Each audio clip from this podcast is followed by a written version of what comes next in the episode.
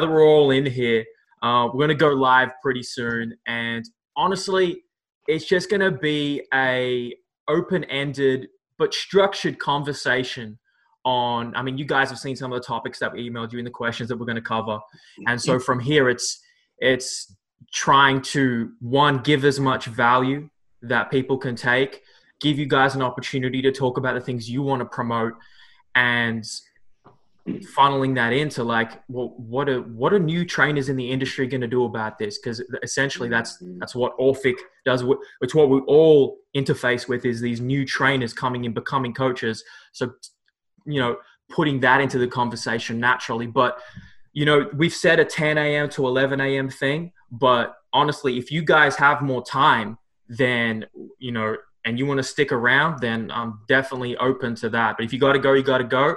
Otherwise, uh, we might go a little bit over and, and, take some questions from people. Other than that, do you guys got any things, questions, concerns, things you want to cover? So the general premise is just around new graduates coming into the industry and what our thoughts, collectively thoughts are on that, or that's I'll I'll I'll I'll tell you guys the questions. I got a handful of questions I, I want to ask you guys, and I'll ask you in order of who I see on the screen. Yes. Um, but that's one of the topics. That's okay. one of the topics. Okay. I'm just trying to get a general gist of how we're going to go because I got Christian, have you diversified, mate? Are you an eye laser specialist now? I was thinking the same thing. What is going on? I'm here with um, uh, my friend Kieran over here. I'm a laser eye specialist, guys. Hi, Kieran. I have diversified. Yeah. I'm, I'm, I'm, waiting for you to go on a rant and go, well, fuck the industry. I've moved on. fuck laser eye. Going to take over the laser eye industry. I was waiting for someone to say something. I just saw that laser eye specialist taking the whole taking the whole 2020 vision to the next level. The 2020 vision about that laser eye specialist. I wonder why it's done that. I don't know. That's great. Is your Zoom account? Is it my Zoom again? Yeah, it's weird. Oh, is it? Oh, okay, fair enough. Shit. Yeah, I've diversified and I'm a laser eye specialist. That's what I'm doing here. Laser eye special. Yeah. In Armadale. Oh, Armadale. Armadale. in Armadale, sitting in this like, rich building. So it's going well. How Why are you in Armadale? Going well. So I missed that. Everyone was talking. Everyone, everyone going well. Everyone going well. Like, how's all business going? Good. Yeah, for us, uh, we're going pretty well. We're going yeah. well. Going well. How's everyone else? Yeah, Good. Hold it in. holding in tight.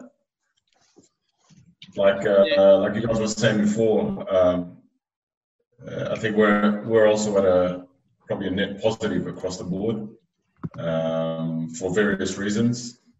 And uh, it's given us time, or at least given me time, to work on some stuff that, that I had been wanting to work on for a while, but haven't had a chance to. Uh, but now there's extra time, hmm. and uh, some of those projects have, have been able to be launched and uh, well into effect now. And I think that's what a lot of people, probably all of us here, are doing anyway, uh, being the top people that we are. Uh, so that's what everybody should be doing. Uh, but most people are probably just panicking and, and just surviving. Yes. Uh, whereas other people are, yeah. the next few are thriving, yes. they're, they're, moving forward. And I think that's important to get out there, get across to, to other owners, other business owners and, and coaches and PTs and stuff like that. Yeah. And me, something that I've noticed is that especially uh, across a crew like this, is how much fucking time wasting do we do mm. on a day to day basis running a fucking operation? Speak for yourself, mate. It is fucking incredible how yeah. much we fill our days with yes. mindless crap.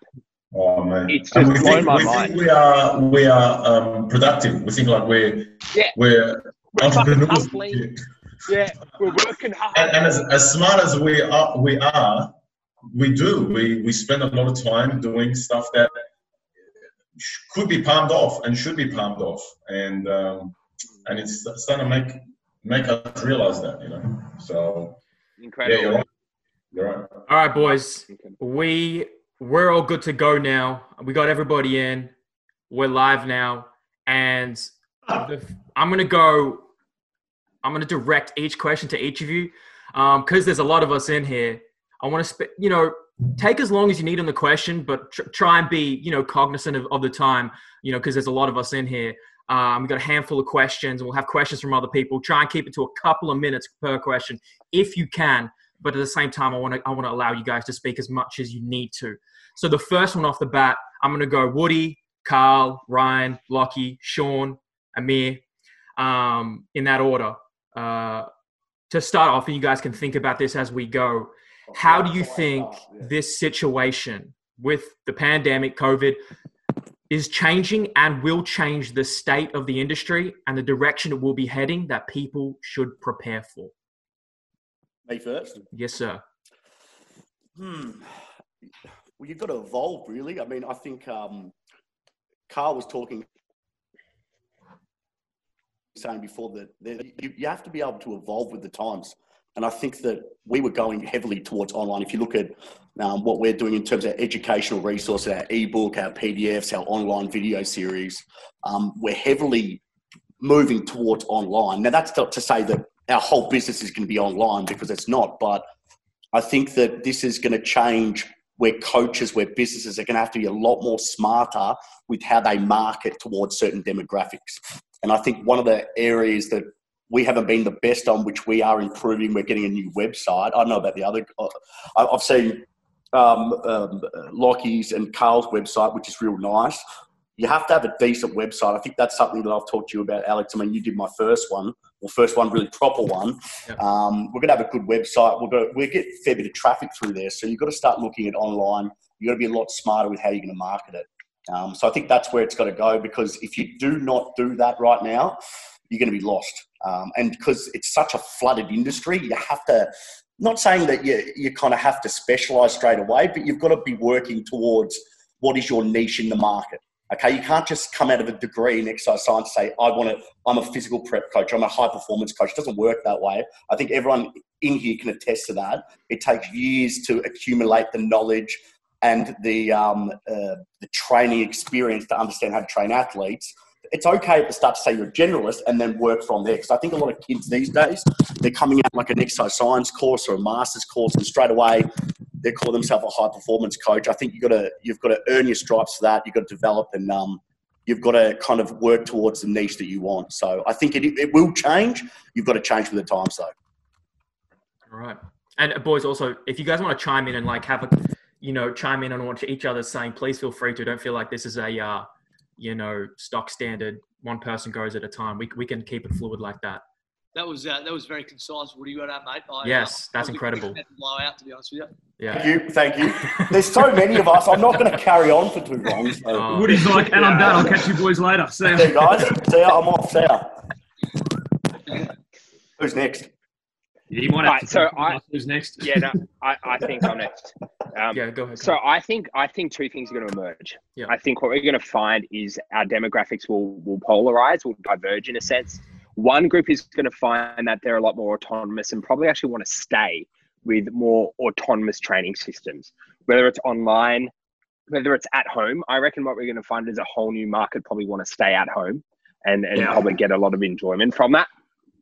Um, and I think I think a business model will probably have to try and capitalize on a new autonomous market, a market that wants uh, more um, more online based support, uh, more mentorship through their training process, rather than the face to face side. So I think that's going to be I think that's going to fast track.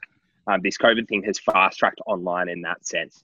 Um, but then I'm going to hedge my bets and say I think it's going to also amplify the people who absolutely need accountability um, and need face to face connection, need a routine of going into a gym and getting coached, and will be willing to pay for that. Um, I think those two things are going to be, become really, really apparent over the next, say, six to nine months when gyms can become operational again. Because what we're at least seeing across our population, some guys are loving training online, yeah. a lot of more free time. Probably guys like us, like I think all of us probably in better shape now than we were three months ago because we've got more time at training again. We, we've found love for it, certainly in my sense. Um, Flex and will, I've been doing it all week. Yeah, look at that. and the gun back, boy. but then but then there's going to be another group and there's going to be the, the the athletes who maybe lack a little bit of confidence lack a little bit of self-belief needed us and maybe took us for granted. And they're, they're going to need us so much more because all of a sudden we're getting a lot of feedback from a lot of the athletes going fuck i just cannot get out of this cycle of just negative behaviors on negative behaviors on negative behaviors. I can't train. I can't even put my, my boots on without you guys so I think we're going to need to capitalize that. And, and to finish my point, when we come out of this, we better value ourselves fucking properly yes. because we cannot be charging 50 bucks, 60 bucks, 70 bucks a week when we now show just how much value we bring to the table. We have gyms that have exorbitant overheads. And me and Lockie and all of us, we know that. But we constantly uh, sabotage ourselves and not realize just how valuable we are. So I hope on the on the back end of this, and to answer your point on that final part, how do new PTs enter the industry and prepare to adapt, not just survive but thrive? Yeah. There needs to be a reassessment of what we bring to the table because the problems we solve are massive. And we haven't valued those properly. And I think COVID's really amplified the actual true problems we solve. We don't solve programming problems. We don't do it. That that's what fucking online blogs and the five dollar programs do we act, what we actually do is create the systems and the accountability and the structure for athletes to actually achieve what they want. And we, we better pay attention to that because there's going to be a huge opportunity to capitalize that on the back end of this. Yeah, I'm going to jump straight in on that because I think I'm next anyway, but you've literally just stole my entire what I was going to say there. So oh, thanks for that, mate. um, but yeah, the, the, the, valuing on you know what we actually provide is essential going forwards. I think like we are much more than guys that write programs and teach people how to do exercises. Like, and again, there are guys that can do that, and there's also this big chunk of people that didn't realise how important the coaching aspect was versus just coming into a gym.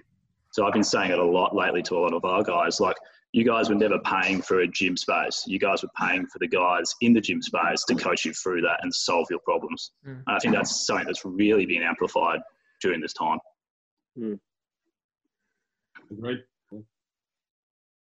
Who's next? Is it me? It's you, Lockie. Oh right, jumping in. I'm used to being last with the with the W at the last name. Um, I, I, probably won't continue down um, Carl's path because I couldn't agree more. And we've had this discussion before, but I think that the the amplification is something that um, that is a massive part for people that I think will might miss it because they. I agree. I think there's going to be a lot of online stuff. I think that that avenue is going to be be big. But I, by the same token, I think it, the like the amount of athletes that I talk to that just freaking can't get wait can't wait to get back to some routine, to the gym, to everyone around them and stuff like that. It just shows how important we are and how important facilities are. Um, and I reckon as a coach, I, I, I, freaking hate online stuff. Like I hate it. I, I, hate not being able to be there with athletes. I hate not being able to change things with them when I see it, palpate things, feel things, show them things, adapt things. Like it's just not the same. And anyone that says it is has lost the plot. Um, so I think it's it's it's something that we still need to capitalise on and and push forward. But I think probably coming more around that PT entering the industry and, and what um, Christian was saying as well, which is so important. I think, um, yeah, I've always said that I think a, a, good strength and conditioning coach is, is a generalist with an interest, um, not necessarily a specialist. And the, the old saying of a specialist, someone that knows more and more about less and less until they know absolutely everything about nothing, I think is is a little bit tongue in cheek, but it's a really good way to look at it. That when people start to nut down, they, they do pigeonhole themselves so much that they can't adapt, they can't step laterally. Um, and I think in this day and age, especially what's happening, like speaking to all my mates that are that are being stood down in pro sector or performance managers that are now getting they're taking pay cuts, it's they need to be generous. You know, you're going to have the likes of people like Darren Burgess, who's been to, to every big club in the world, who's now going to be, you know, in the grind of it and not doing the, the performance managerial stuff as much. He's going to be on the gym floor. He's going to be on the field running around with players. Not that he didn't do that stuff anyway, but, you know, he's going to be in the trenches more, more than he ever has been because he's going to lose two or three stuff.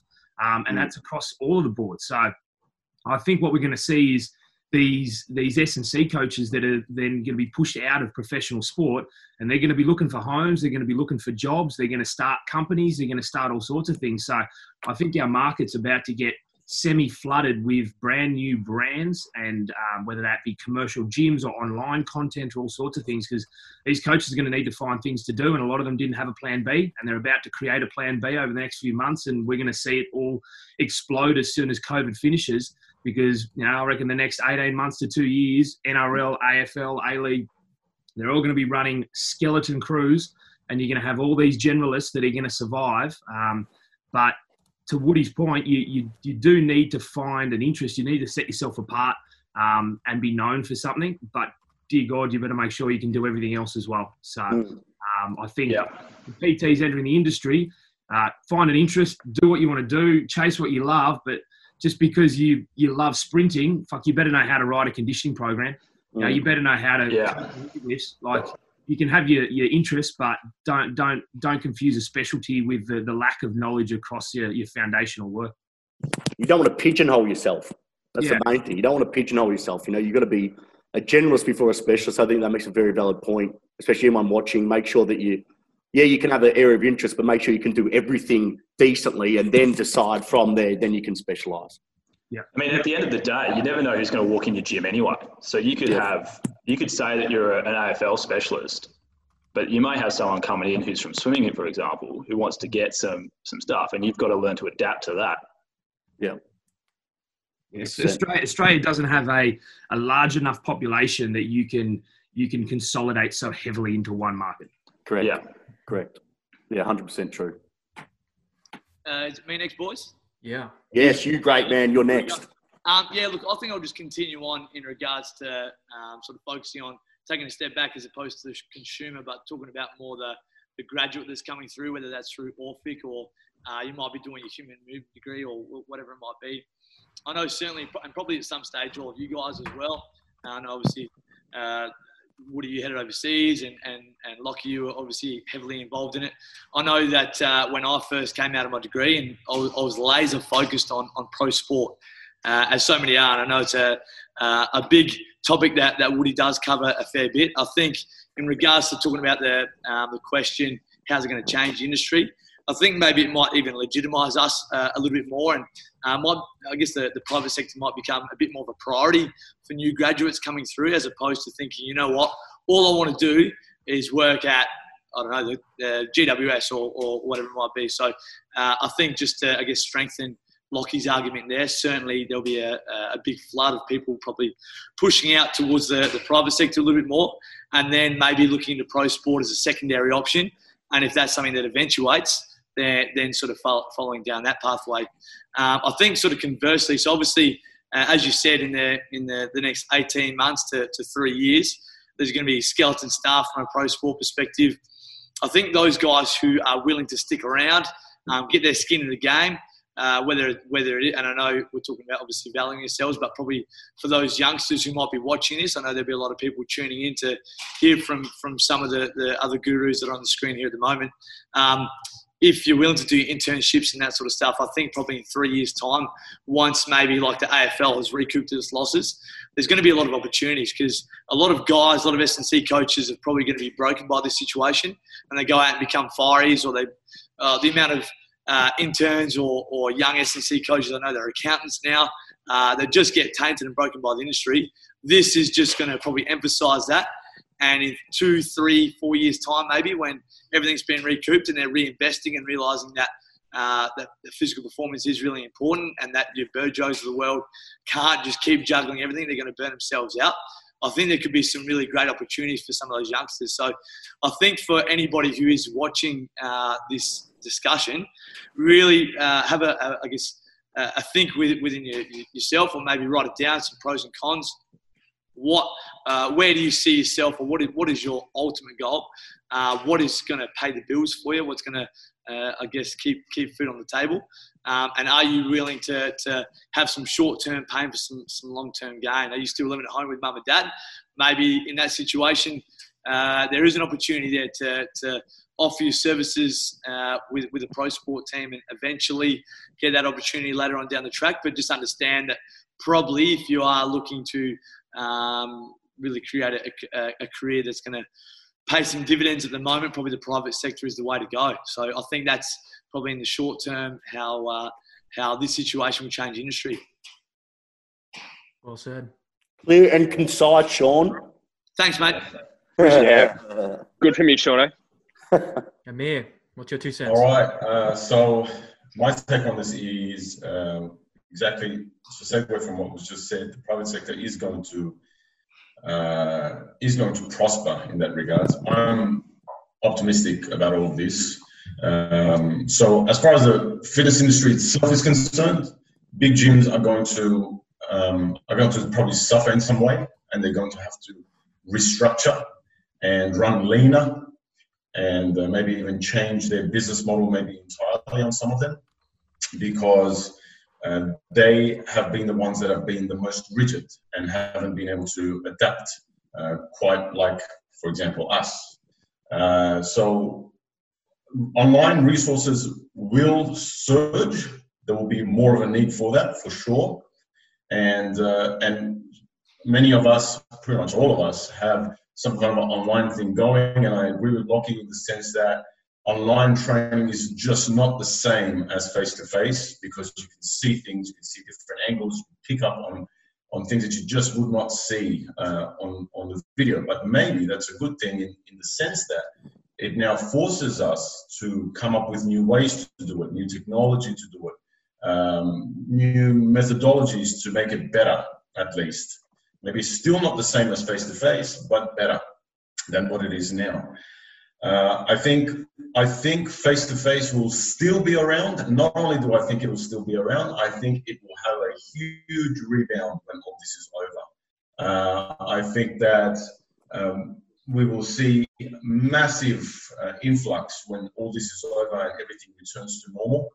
And um, both for general sense and for a specialist sense, people uh, who were members of places like the types of places, facilities that we run, that has a great culture, that has a great um, equipment, that has just a great feel and a vibe, they miss that. And I think we can all see that right now. And um, going back to what Carl was saying, uh, we need to be charging what we are truly worth. Look at the mental health aspect of things right now. Forget about the training. They were, they are now like a lot of these members are now unable to be around their mates, their, their coaches, the people that they spend so much of their time with. Uh, sometimes we see these members more than we see our families, you know. Mm. And uh, just the, the, I mean, I do. Um, I don't know about you guys, but uh, that's how much it, they mean to us, and that's how much we mean to them. And I think that's being magnified now more and more in a case like this, where where a lot of them have the means to get equipment. It's not about the it's not about the money for them. They've got the space to put it in their house but it's just not the same. Motivation is not there, and uh, they really need that that coaching, preferably face-to-face coaching. It's human nature. You want to belong physically to a tribe, to a place. To you want to be even led by somebody in a certain sense, right? So I think um, certain niches are going to emerge. Certain, I think even certain new, totally new businesses, new new um, just completely different offshoots. Some things that didn't even exist before are going to come out of this. And uh, it's going to be interesting to see who's got the brains to and the balls to um, to go ahead with that and and uh, roll the dice to see if it works. And I think that those who aren't really serious and were never really serious about running their own place, their own facility, are going to disappear. Yeah. and they're going to realize that uh, this is not a game for them. And they're, they're going to want to um, get some sort of a um, they're going to want to work for somebody right? And there's nothing wrong with that but not everybody needs to be uh, taking the risk to open their own facility. It's not for everybody but for the people who do take the risk they should be rewarded accordingly and uh, and I think that's very important. People don't realize how much stress it is, how much risk it is, how much crap you got to deal with, uh, and uh, you know we keep quiet uh, and just do the work in the background. People don't know, they don't see, and uh, and they take it for granted. So moving forward, for for all of us, I think it's going to be uh, all of our all of our facilities version 2.0, you know, and and even within ourselves. So I'm optimistic. I think that a lot of good change is going to come, and I'm looking forward to it. Sorry, sorry to jump in. Just on this, I was, yeah, Oh, we all wanted to. Love it. I was just going to say. go, Wood. Oh no, Carl. Here we go. We're going to do. I was just going to say, uh, and this is just sort of like a, a little question for, I guess, everybody. Sorry, Alex, I don't, don't want to take over your role. Please, no, go. I just wanted to, obviously, fantastic. Seems like there's a lot of optimism and, and things are going quite well for everybody, which which seems fantastic. Uh, one of the things I guess that we've been thinking about preparing for, and I'm not sure if you guys have any strategies or what your thoughts are and whether this is actually something to be worried about. But say, for example, we come back and obviously everybody's intentions at the moment are fantastic. We're getting lots of messages and guys like whether whether it's people that are still continuing to train along with us in regards to programming or online or whatever it might be. When it comes to coming back into the facility, uh, uh, the economic uh, impact that is that the, the economy is seeing at the moment, uh, probably us as a non-essential service could be one of the first things to be cut, and you all of a sudden have a, a big drop off in either athletes or or members uh, who or clients who can't afford anymore. Have you, have you boys sort of thought about that much at the moment, or are you, are you stressed about that too much? Have any any um, any processes in place? Yeah, I'll, I'll take that question. Um, ultimately, it's never going to be about, about the money. And I say this to obviously us, but I also say this to everyone who's listening. It's never going to be about the money because even in these times of crisis, the people that that have a clear understanding of their value systems, and for us, you know, with our athletes, their sport is very high up in their value systems. They will find a, ma- a way to make it work, and we can't let our limiting beliefs around our financial position and even maybe our financial hardship when we have to start paying rent or any of those types of things start to sabotage our need to solve the meaningful problems that we can solve as, as Amir mentioned. We solve incredible problems. And, and thankfully that has been amplified and highlighted now that everyone's alone and, and left to their own devices and a, and a small portion are thriving and the majority are not. Mm. That's the problem that we solve. So when things when things open up again, we need to make sure that we're communicating that we solve that problem specifically. That problem specifically. It's not about the program. It's it's not about the fucking performance testing. It's not about any of that. It's actually about this unique sense of of uh, belonging. Yeah. Yeah, that is what it is Culture. And it's it's what we have to communicate. So I think us as as gym owners, and and by the way, just on Amir's point before, look who is winning right now. It is the guys who took the risk, the entrepreneurs who are winning. We're all we're all adaptable enough to create solutions quickly and to problem solve quickly, and these big bloated fuck off corporations are going fuck. What do we do? Yes, What do we do? Yeah. So you know, for this P, for this PT who's going, what do I do? Should I go down the pro sport ro- route and try and satisfy some bloated large corporation, or or take the risks myself and and create something for myself? If there was you ever needed evidence that risk taking and skin in the game and entrepreneurship was your course of action for creating a lifelong career in this, well, you have it.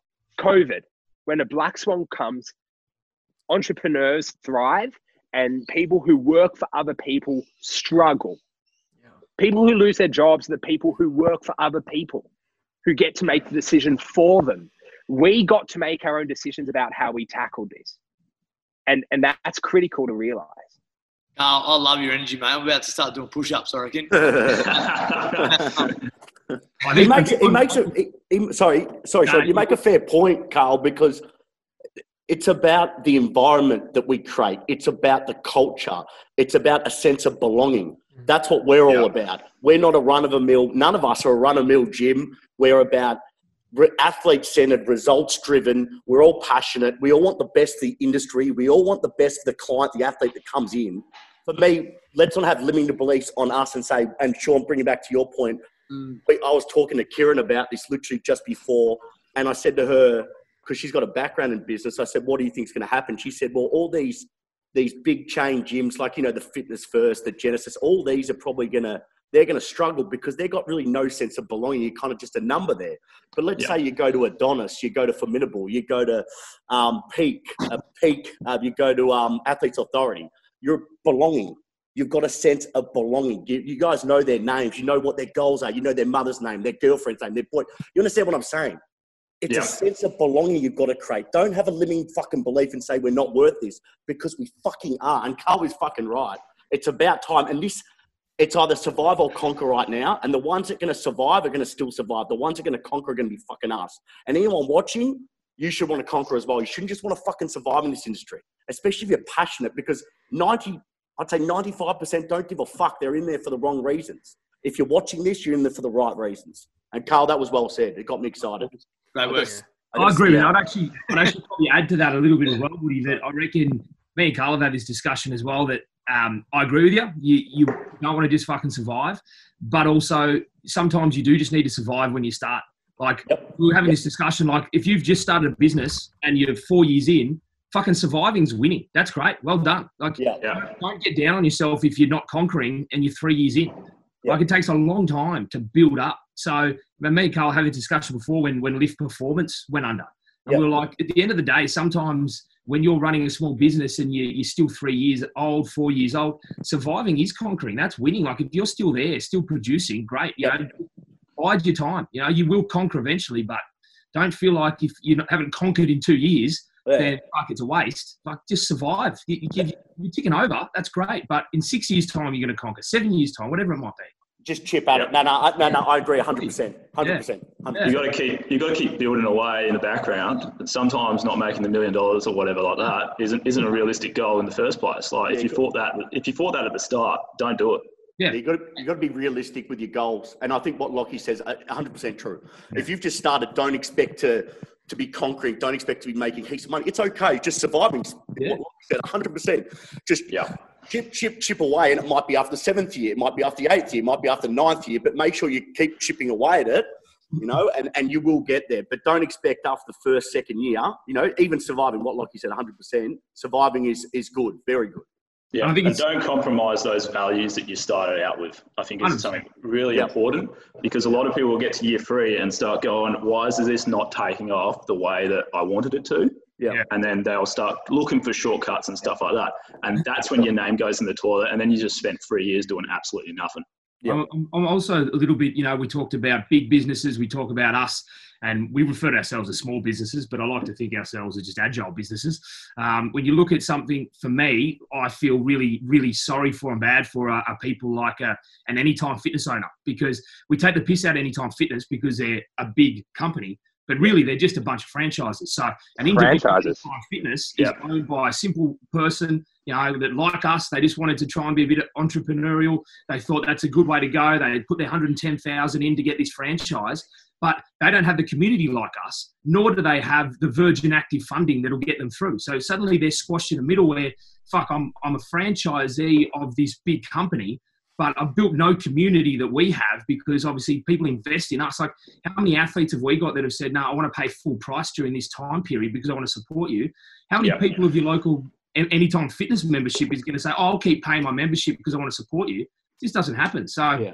they're, they're the ones that are probably going to suffer the most. All these franchises are going to go under because they've got the worst of both worlds. So yeah. And on that point, though, Lockie, this is all about orders of consequence. If you're a, if you go and want to open an anytime fitness franchise, it's essentially a shortcut. You're like, fuck it, I'm just gonna jump off and, and piggyback off this brand's reputation and use their systems and get a head start. Well, guess what? That doesn't always work out because orders of consequence. Now you you got a leg up on the front end and your shit's hit the fan on the back end because you haven't developed all these systems and this expertise and that, that agileness that we've had to do when we opened our fucking gyms out of garages Yeah, and couldn't fucking design a website to save our life. exactly what we talked about yesterday, Carlos. When you get a when you get a really nice Excel spreadsheet from someone else and someone fucks up and you don't know how the fuck they built it, so you can't fix it. When you build Yeah. your Yeah. own and shit fucks up, you always know where to go and fix it. There's nothing worse Mm. than someone else's shit that goes wrong because you've got no idea and you feel like an absolute muppet. yeah. Yeah. Nah, Well said, lads. This is that's uh, a nerdy way to look at it, but anyway. eh?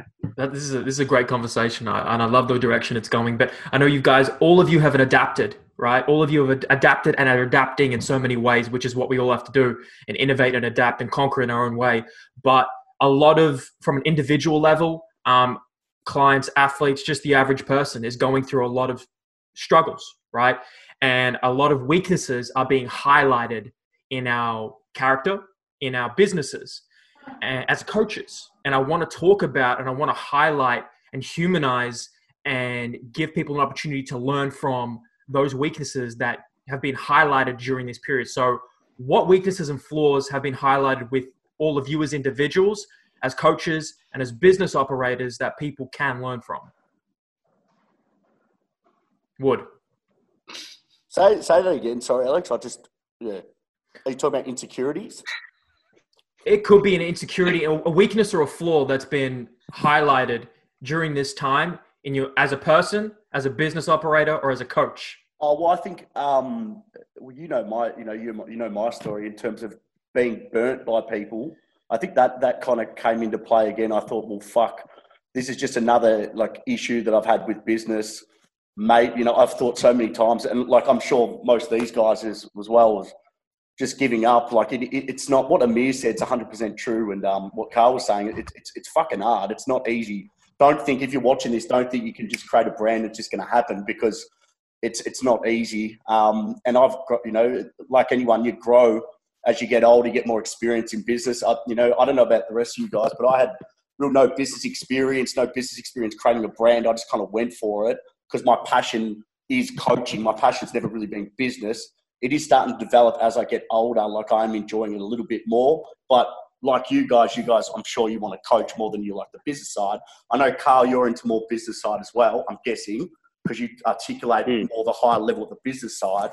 Um, but I think for me, Alex, it was more shit. This is another thing that we have to go through. But I guess as the time went on, I looked at the silver lining behind it and said, okay, well, instead of looking at this negatively, let's look at this positively let's start doing things we can control. I'm a guy who always says, control what you can control, release what you can't. I can't control this COVID 19 when it's to, when they're to allow us to open, where, you know, how long it's to go for. But what I can control is my actions and, and what I can provide, the services I can provide within reason to um, my platform that I have. And I think that's the ability to adapt. So I was a bit worried about that at the start. Like anything, businesses like this, everyone. It's not just up, it's not linear it's just up and down like this every day, um, and you've got to be able to adapt with it. So I think for my for me, it was like shit. Like this is going to happen again. It's the monetary thing. It's the financial stress that you go through, like I said. Um, obviously, I'm involved with my family with this. So with my old man, my mum, um, and Kieran in the background here, and my best mate, um, Brad. So it, it is a stressful time, but like anything, you've got a silver lining behind it, and um, I think we've worked through it. So um, yeah, that would probably be my thing is just thinking about the negative, the negative side of the financial strain of it. Okay. Carl? Look, um, I probably can speak for all of us and say when this kind of first dropped, when we found out on that Saturday or Sunday that gyms would be closing on Monday at 12 p.m. or, or whatever it was, I'm the first one to admit and that I had absolutely no fucking idea what we were doing. That week was fucking chaos and I uh, I know you guys have mentioned. Look, I I do kind of attach more to the business side, only probably because I've got Lockie. That's probably a gift that he's given me is that I can do the business the gift, side. Lockie, the gift, the gift that keeps on giving. The gift that keeps giving, mate. I'm, I'm not even worried. I've just got a jacket on. That's the gift. Um, but honestly, um, even even with what I would think is a, as a, a, relatively matured business sense, I had absolutely no idea what I was doing. So I completely empathise, um, Alex, with with those who also feel the same way. But I think there are two types of personalities that that um, rise to the surface in in times like this, and and it's to appreciate the chaos and to take action anyway. Yeah. You have to take action before the outcomes can emerge and you you don't know what's going to fucking happen and you don't have the time to to sense what's going to happen you just have to go so on monday 12 p.m we we essentially decided we'd, we'd close the gym we'd already rolled out small group physiotherapy services for, for Wednesday morning. We completely rearranged our website. We rearranged our timetable. We had physios working from 6 a.m. to 11 p.m. at night. And they were going to be on the floor to make sure that we could conduct small group physiotherapy sessions for our athletes. That didn't fucking work. At 6:26 a.m. that morning, our physio said, "I don't feel good about this, man." I was like, "Fuck." Okay, so fucking that's thrown out the table. We get a truck at midday we load our whole gym into a truck, still having no idea what we're fucking doing. We drive to a park and say, guys who had booked in for the small group physiotherapy services in three hours' time, meet us at this fucking oval because that's thrown out the window. We, we unload our whole gym into this car park. It then rains on us for four hours. We destroy our fucking gym equipment. Sorry, Iron Edge, but it was, we fucking smashed it. And so then we, we unload it after five hours in the rain have to take it into our gym, turn the air cons on, and dry this fucking equipment out. And it took us another two hours. And we still had no idea what we we're doing. We then canned that idea. We said, fuck, we're not doing this for six months, loading and unloading a truck.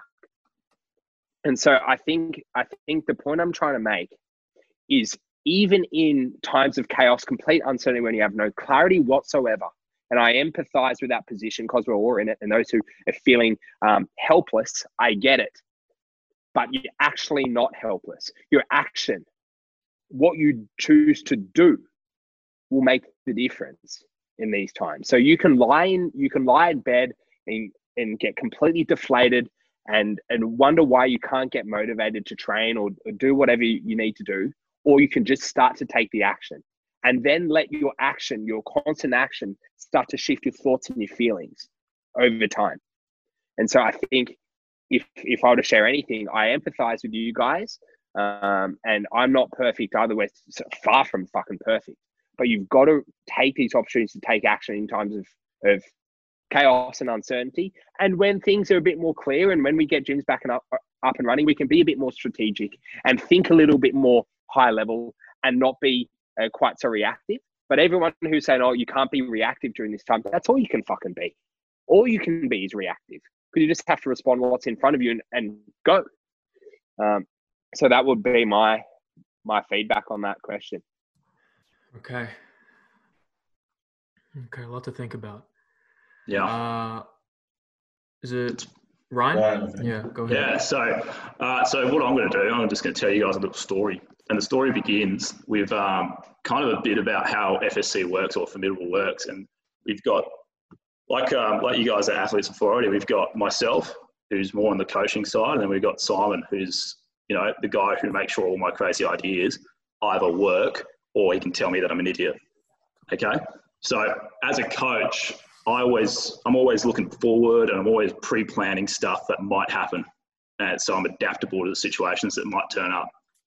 So two weeks beforehand, when this COVID stuff, before the gyms got shut, two weeks beforehand, we were looking at it going, okay, this could get bad.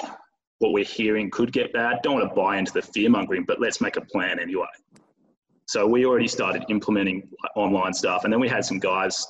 And a week went past, and some guys wanted to start social distancing, so they started going. So we're like, okay, sweet, you're our trial run now. So you trial this out. Then before the gyms got closed, I was down south with my family uh, because I'm from Bunbury. I'm in Perth. It's about a two-hour drive you now can't get to Bunbury. So this was the last time I saw my family. So we were like hanging out down there. It was my mum's birthday or something like that, because just in case. And we turned the news on at like nine o'clock, or whenever it was announced, eight o'clock. And it was like gyms might close, gyms will be closing tomorrow. And I was like, holy shit, we've got it. So rang rang Simon. I was like, are you seeing this? He was like, nah, it's eight o'clock, pretty much in bed by now, because I'm getting up in the morning. I was like, look, I'm driving back to Perth now, so because I need to help people. I need to get there in the morning so I can help as many people as we possibly can. So me and my girlfriend jump in the car, we drive back, we get home. But what I'm trying to say is like, as coaches, one of the best skills you can have is being able to see or being able to adapt to situations that might occur and being able to kind of predict things that might happen. So, for example, if you know that there's a block coming up that's going to be huge, you adapt accordingly for that, stuff like that. So applying that, applying those skills into business is really important, and having someone you can rely on to help you implement those ideas or bounce ideas off, I think is also very important. I don't know if I'm answering the question here, but that's kind of where I'm going at. I think that to highlight the point, you you you you clear. It was clear what your priority was. It was clear that your priority was your gym, and you had to quickly change all your plans on that day and head back home. But yeah, we just I, we work on a on a fear of helping people as much as we can, no matter what the situation is. So we we were like, okay, what is the what could we had a meeting and we're like, look, Simon, Simon's like looking at me like, God, here we go again. I was like, look, we need to have a plan just in case. Yeah. So we already started building out the online stuff and how we'd do group calls, and we started trying it out with our staff members and stuff like that. So we were trying to get some practice and get ahead of it, just in case. So when it did happen, we were kind of already in front of the game a little bit, so we could adapt. Obviously, like what what you guys were saying, uh, uh, we were like that week was a mess. We were all over the place. We didn't know what the hell was going on. Didn't know about leases. We were looking at every bit of information we possibly could, and freaking out for a long time there. Well, wasn't good you know, wasn't good as far as helping people. But, you know, you've got to also step back and realize you are business owners. You've got a lot on the line at this point. So it's a very hard situation, but being able to just take a minute to breathe and get yourself back on track and realize what is my job here and what have I got to do is something that I find very important. Very good. That's really important. Taking that step back to breathe and reassess and evaluate, then then move and be assertive. Uh, yeah. I think it's Lock mate. Um, yeah, I, to be honest, I think obviously um, the the rest of the guys have, have, commented fairly strongly on on things that are fairly common amongst most. But if I was um, to, to focus on the, the, question specifically, I think um, mm. it's and this isn't just a, a, COVID thing. It's probably more of a, a longer term thing with myself and Carl. Like um, if you know myself and Carl, we are completely opposite people. Um, we have the same vision. We have very similar um, philosophies, which works well. But when it comes to um, actions and humans, we're, we're quite different, which is exactly why I think we work so well together because 99% um, of people that start gyms um, are on the gym floor with a mate. You both have everything in common. How good are you? Let's open a gym together. You, you, you're best mates and you have the same, same philosophies and you've got the same skill sets. And then you realize you also have the same weaknesses when you start business. Um, and so I think the, the combination of us works quite well in the fact that I am uh, someone that that likes to uh, review, review, perfect, perfect, perfect, make sure everything's 100%, then release something. Um, if it wasn't for Carl over the past three to four years, I would be nowhere near where I am at the stage of anything being released publicly because I would have always had a fucking excuse why this isn't good enough, this isn't yeah. clean enough, blah, blah, blah. And, you know, Carl's of the opinion, fuck it, let's just get it done and get things out. Let's get this done, let's keep moving forward. Um, and I think the reason I'd say that is because it's the, the, old adage of perfection is the barrier to progress. And I think when when things like this happen, whether it's COVID, doesn't fucking matter, it could be anything at all. Um, that I am certainly the type of person that that pauses to try and make sure things are are just everything's accounted for. Um, and I reckon that hesitation can get you stuck in these things. Um, so I think with with having Carl there going, fuck, we just need to do this, this, whether it's perfect or not, the the action is what counts, um, not the not the perfection of it. Um, and to be honest, it's funny that I think the UK government came out and said exactly the same thing that um, you know any action's better than no action. Um, it's yeah. sitting around waiting for the perfect plan. We just got to start acting. And um, I've I've been learning that more and more over the past few years, working um, with Carl and in Athletes Authority and stuff like that. And and and COVID is that perfect example. Um, we we just actioned, actioned, action. Nothing was perfect. Absolutely nothing was perfect. But we kept ironing out, ironing out, and and finally settled into a bit of a routine. I think that applies whether you got COVID, whether you just got a normal business. But um, I think from a personal standpoint as well, it's um, for me trying to learn. Like I've I've gone from one extreme to the other. To be honest, like I, realistically, most of my career has been in pro sport where I see my athletes every single hour of every single day. I, you know, I fucking can change what they eat for breakfast. I can do whatever I need to do to make things happen. I then phase into the private sector where I see them for coaching, but their external stuff is far less controllable. They're working other jobs. They're doing all sorts of things.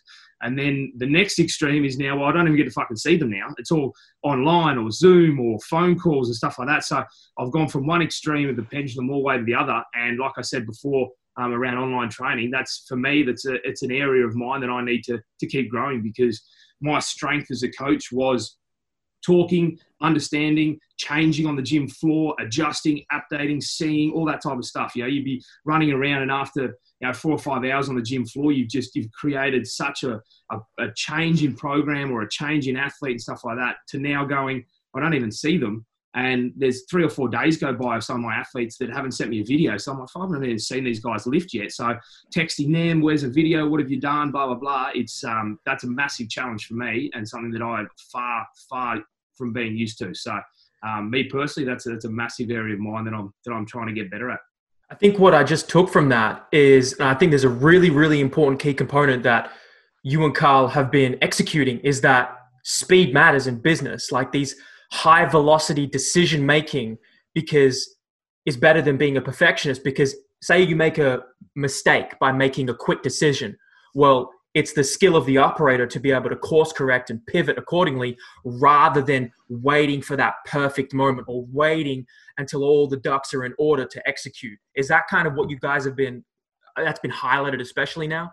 Yeah, without a doubt. I think you there's no point just being a maverick and just fucking just roll and shot with every idea you ever have. But um, I think that's where we balance out quite well because you know we can you know we can have a, a thousand ideas between us, um, but the, the partnership creates that filter um, you know, and and we have a really good balance of that that calculated approach versus that just intelligent, speedy decisions for pivoting that that ultimately we come out. Hopefully, anyway, we'll wait and see if we we survive over the next few years. Who knows? Um, but uh, just to, to make sure that we're making the right decisions. Is that a question though? Like I, I'm gonna, I'm going to make a detour before we get to the the other guys. I know I've been speaking to gym owners, and and it seems to be a question of like who will and will we survive, right? And I'm hearing that from people. In my head, I know I would know the answer for me. But is is that a serious business decision of like, you know, we we don't know how long this is going to take. We, you know, we may have to restructure or rebrand or or completely devolve and revolve. Like, what's depending if your landlord's an asshole, right? Yeah, I, things like that. that Depends Yeah, if your landlord's a fucking prick. You know, I, I, you know, I had a landlord before who was an asshole. Now my landlord's okay. So I don't know about the other guys, but they might own their facilities. I know Sean's got a fantastic facility.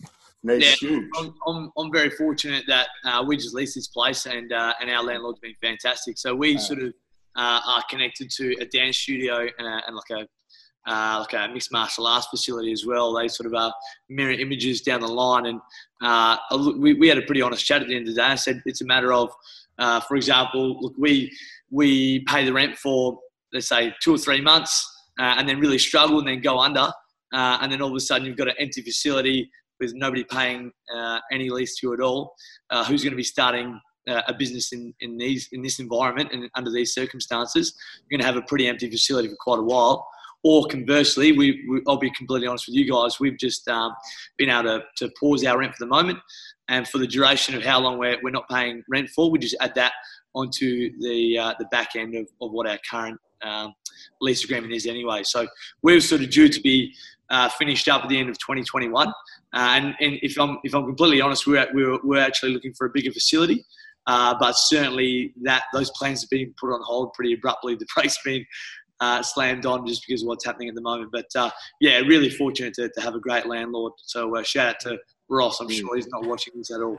Ryan, I know you So wanted to say something. point- Oh, Carl, go ahead. All right, Yeah. you go run. No, you go. You go run. Oh, no. Yeah, so we've, we've got two gyms. How, how stupid is that? But we've got we've got two, so we've got two headaches to deal with at this point in time. stupid, And- very stupid, Ryan. And yeah, I remember when I asked you, Christian, what's it like to own two? And you said, don't do it, and we did it anyway. But, Oh. but yeah, we've got we've got one, and they're both very different. You know, the inside is exactly the same, but t- they're both very different. So we've got a place in North Freo that's like a shed, and we've been there since the start. That was kind of our like garage startup, and then we've got Wembley that's real nice. It's like on a main street. You know, it's probably a bit too expensive, but you know, it's for the purpose that we wanted it for at the start. It's really good. But we've got two different situations there. So we've just moved into Wembley, and we've we're, we're just thinking about growing out of North Freo. So for us, we've got to really think about like what Alex was saying before. It's a question of where's my brain gone? Was Alex? What Do you did want me to jump? What did you say before, Alex? You said something High about velocity He's decision making. Um, yeah. So we're, we're in every day we are like there's different decisions going on. And if you want to talk about landlords like we are still waiting to hear back from guys and stuff like that on landlords and stuff like that. So it's every day is a new new experience for us and a new opportunity to um, you know make another decision i guess. So you've really got to make decisions on the fly but be really willing to just jump out and jump back into someone else Alex, can I jump in there specifically Please. on this question? Because I assume we're not the only gym owners on this conversation here, and a lot of people are watching. Something that I cannot stress enough. Guys, this is not the time to be trying to save face and not have serious fucking conversations with all your agreements. Every single agreement you fucking have, you should be having serious conversations. And this is not the time to try and save face or worry about what the relationship will look like in three years' time or next year. If ultimately not having these conversations means you're not there in six months to have them regardless. Mm. So if you aren't willing to have serious negotiations with everyone that you've got an arrangement with, and, and me and Lockie really cha- like we we struggled with this, like ethically too. You know, we um, we have lots of relationships we say vowed, and we were on a Volt performance webinar yesterday. The very first thing I said when this went on, uh, went down, I said, Lockie, we need to text Volt. We need to say, guys, we're not going to be able to use your gear for six months. We're on a lease agreement. We're happy to do one of two things: extend the length of the contract, sign new contracts when this is all over. We're happy to send a gear back, but we're not going to spend fifteen hundred bucks a month on this. And whilst these are tough conversations and tough decisions, and not fun to have, no one. These are not fun conversations. No one gets excited about these. You have to have them. Absolutely, absolutely agree, mate. That's fan- well, uh, well said. How, what conversations are you having though? Is it, it like specifically tangibly? Have you guys been having them restructuring negotiations? Of course, yeah, a- absolutely. Every single lease agreement we have, every single. Uh, I even called Optus, for example. We have iPads all throughout our gym for TeamBuildr. I called Optus and said, "I'm not going to pay for these iPads for six months." Mm. Guess what? That's why he's got so much back hair. He's, he's even cancelled his membership to the day spa. That's, that's how That's gold. That's how. That's what we give up for our company. You know. Um, but but honestly, like, and and these guys realize these guys want to play the long game, as do we. We've had athletes who have said, "Hey, I've just lost my job." We not say, "All right, well, see you later." We're like, "No worries, things will continue as per normal. Not a single thing has changed." We get emails from athletes saying, "I want a seventeen thousand day program with seventeen thousand different exercises," and they're not paying us a cent. Mm. But we're playing the long game with that. We're like, "No worries, we will let this continue." Because when you do get your job back, guess who they're coming back to? Guess who Yeah, just exactly starts the debit up again? The debit just starts again. So these guys realize that too. All your lease agreements, all your service providers realize that they have to play the long game just as much as we're all trying to play the long game. So don't just not have the conversation because you're scared of what they might think of you. Fuck that. Mm. Fuck Yeah, that. if, you, if you got that opinion, look at Virgin Australia. Fuck, you know they're one of the biggest companies in Australia, and they're now looking to sell off. So if you can't, if Yeah. you can't toughen up and just go, look, we need we need to freaking pause this. I think, uh, yeah, you've lost the plot. So does that mean you guys are negotiating? And this is a question for all of you. Um, so for the, for the clients who can't uh, pay, right? It c- comes a question of okay, there's either a no, we can't work with you, or there's what Carl you were saying. It's like it sounds like you're negotiating. Like, well, it sounds like you were working with them for free until they can come to the time Exactly. where they can. Is that? Yeah, go ahead. It's yeah, very very simple. If you're in a position to pay, continue to pay. yeah. If you're not in a position to pay, continue to train. Yeah. That's it. Will you back And- pay and that? nothing- Will you like backdate those, or you'll be like, we know it's tough. We're going to help you out because we understand relationships are important here. Yeah, obviously that that we we sign our athletes up for a year as a minimum. Okay. And if you're not doing that in your business, well, you should be. But uh, we so obviously during this time, their contracts, if they're not paying, are on pause. But we will continue to train them, and their contract will extend on the back end. But we will look after them because it's in our interest to look after them. We don't want athletes blowing up the week they get back here because of massive changes in load, and all of a sudden Yes. they get injured and and you know can't train with us anyway. It's in our interest to look after our clients I love that. Mm. as it Yeah. is. uh, So you need a you need to position. We need to position ourselves as the client for all our service providers. They want to look after us, Yes. and anyone who doesn't want to look after you, well, they're a moron because you'll leave them, and it will destroy the relationship long term anyway. Yeah. Jasmine Sandalis. Hmm? Alex? Jasmine Sandalis. What about her? What did we do with her? Oh yeah. we let yeah, her yeah. train. Yes, yes, Yeah, for free. What Carl was I did saying. not know where that story same was going. thing. no, no, this, is, no. this is an interesting detour going on here. Yeah. No, but what we did with um, Alex's sister was I just let her train for free. She came in, we had a conversation.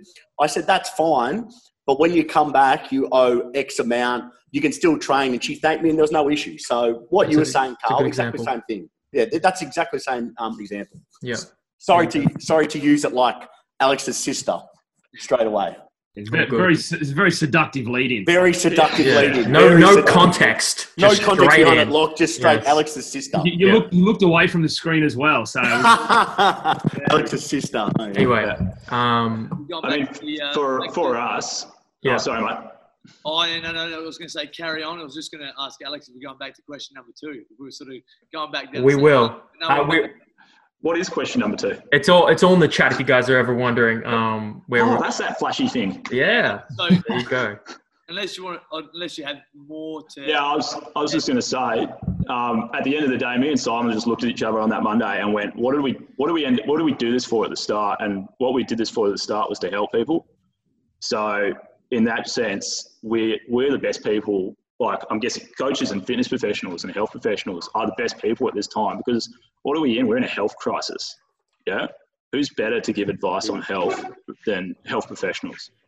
At the end of the day, and like we did this to help people. So we have a members page on Facebook. I'm sure you guys probably have something similar. We have a members page on Facebook. We just went, stuff it. We're going to open that up to everyone. And we, we messaged all, all the families and stuff like that. And we said, invite your, invite your mum, invite your dad, invite your dog, whatever. Like, get them on this. We're going to pump out so much content out here just to give guys advice on how to deal with this. And that's going to put us in long step long term. But at the end of the day, we did this to help people, and that's what we focused on. So with memberships and stuff like that, that's kind of where we went with it. Trying to help as many people as possible. Yeah, stuff. Beautiful. Uh, I think I'm the last one. please, Amir. I think uh, I've got. So I think I might just quickly sneak sneak in. So I was just going to, uh, I guess, carry on. If you're going all the way back to Alex's question, Yes. uh, probably a little while ago now. Uh, weaknesses. What are, what have you uh, discovered are your weaknesses during this situation? I think probably. I don't think there's anything specifically that has been brought up because of this situation, but maybe stuff that I'd already identified before that has now given me an opportunity to work on it. Um, I know certainly. So I guess uh, here at Peak, it's really me and my wife uh, that run it all. We we sort of uh, decided to to launch Pika officially. I'd been doing some private work, as probably all of us uh, did on the side, while I was trying to chase the the pro sport dream, and it's something that that became, I guess, a uh, that, that grew and grew. Um, but really, from from that side of things, all of my education, all my experience is in, in programming and coaching, and as as a lot of you guys, uh, obviously, probably apart from from Carl. So probably from a, like a business processes point of view, I think that's really uh, that's been something that uh, I has been a weakness of mine from the start. Uh, I've always sort of tried my guts out. I'm a, a bloke that will uh, always have a crack, but certainly there's a long way to go in, in terms of perfecting that. Um, my wife has been great at probably assisting that process, but a lot of the time it's been, say, for example, me around here, whether it's inducting people or um, organising uh, the back back end systems and, and, so on and so forth. So this situation has given me an opportunity to sort of reset. Uh, my mother-in-law has a lot of management experience behind her as well, so uh, trying to draw on her as much as possible and, and use this time to to real, really nail those. So when we when we come back, uh, everything flows uh, really smoothly. Uh, and probably from a from a personal point of view, just finding that time to and, and like you guys as well. I think it, it, there's a there's a type of person that it takes to create a business, especially one like this, and just switching off, just trying to trying to find some time to switch off. I find really difficult. Uh, prior to the situation, I'd find sort of like your, your morning starts at 5 a.m. with your, your first sort of either athletes or clients or groups coming through prior to work. And then that sort of flows through to maybe 10 or 11 o'clock. from that time on, would you quickly grab a bite to eat, and you, you're smashing out emails, and then uh, I guess I'm in the unique situation as well. Uh, that and look, I don't know if there's anything to go back to, but also work uh, part time at the Adelaide Crows Footy Club as well, uh, running a strength program there. So uh, I would sort of head off there in the afternoon. Uh, and then you, your dad finish up at sort of nine o'clock. So now, at the moment, you sort of you can squeeze everything from sort of five a.m. to one p.m. and then you sort of sitting down at the end of the day, like looking at the computer, thinking like, fuck, like I, I feel like there's something else I need to be doing. Like, I, like you just can't relax. So um, finding a finding a way to just sort of maybe switch off a little bit. I, I think that's only going to make me a, a, better person, a better coach, uh, a better family man, a, a better businessman um, in regards to just having that time to, to take a step back a little bit and, and, and enjoy this time away from some of the, the chaos and, uh, and make sure everything is, is as sharp as it can be when we get the go ahead to go again. Love it. Amir, you've been quiet for a while, my friend. Please. Um, I'm listening. I'm picking up some very, very uh, valuable lessons from everybody. Absolutely. Um, so, uh, with me, um, I'm somewhat lucky because I've had a, I've, I've served in the military and I've also um, worked the doors in, in King's Cross for, for a couple of years uh, before I did all of this. So I'm used to and have some training in dealing with high stress environments. In fact, I like it. I like high stress environments. I love competition. So, um, with that being said, uh, like a lot of stuff that happened, I was proactive about uh, in the sense that uh, I was a few days or even a few weeks ahead of what, what was going to happen and could potentially happen. But again, some some stuff, not everything, some uh, some stuff was very much reactive. But luckily, as uh, you guys mentioned before, we were quick to move, and that's very important. Uh, so, uh, you know, some something that was brought up before in the sense of speed of execution and, and implementation. Uh, that's what's important rather than trying to be perfect. So, when news came out about uh, the closure of gyms, we um, sent out a mass mass emails and also mass messages as well to our Facebook groups and within 24 hours, we were giving out equipment to our members uh, for them to, to be able to use at home. Why did we do that? I didn't care about uh, the, the money aspect. Uh, that wasn't it. They were going to support us anyway. I already received so many messages and emails of people saying, please continue. I mentioned we, we wanted Adonis to be there when this is all over and so on, which, by the way, I'm greatly, uh, forever grateful to all the, all the members uh, even the ones that are not in a position to to continue because they lost their jobs or whatever, it doesn't matter. They're still training um, and they still have access to equipment. So because it was important that they continue their training, I mean, it's just a different situation. That doesn't mean you have to just collapse and cry and um, stop operations. You have to adapt to what the operation is, what the newfound situation is, and you can still get people to train at home. In fact, well, we've got some uh, some awesome training going on at, at, at, people's garages and stuff like that. They're sending me videos. They're in constant communication. Um, but in terms of answering the question as to what were some of the weaknesses that that came out, or some things that were just not not the way they were supposed to be, I guess, that were more highlighted because of this, due to this. Uh, I think this is something that pretty much all of us share to some degree. Uh, I like to be in control of almost everything, and so I I was doing a lot of the stuff myself instead of delegating stuff, instead of um, uh, instead of prioritizing stuff. Maybe some stuff that could wait uh, or could, didn't need to be done to as much of a degree, as much time being spent on certain things. But instead, now I've been able to uh, execute and, and launch some very important projects to me that uh, have always been like, uh, I'll do it next week, I'll do it next week. But now I'm well and truly into it. And in fact, probably by the end of all this, it will be up, ready to go, ready to be uh, delivered to the greater public and for them to use it, obviously our members as well. So uh, in that regards, in the regards of communicating more, it's given me more time to communicate more, more often with um, with certain certain types of clients. It's given me an opportunity to communicate more with all of the different staff and uh, build build more of a relationship with them, which is important to me. Uh, I'm not talking about necessarily like uh, um, development of knowledge or anything like that. I'm talking about just just being mates, you know, just uh, spending more time, communicating more, like hanging out more. Uh, you know, even even if it is through like a Zoom meeting or FaceTime or whatever.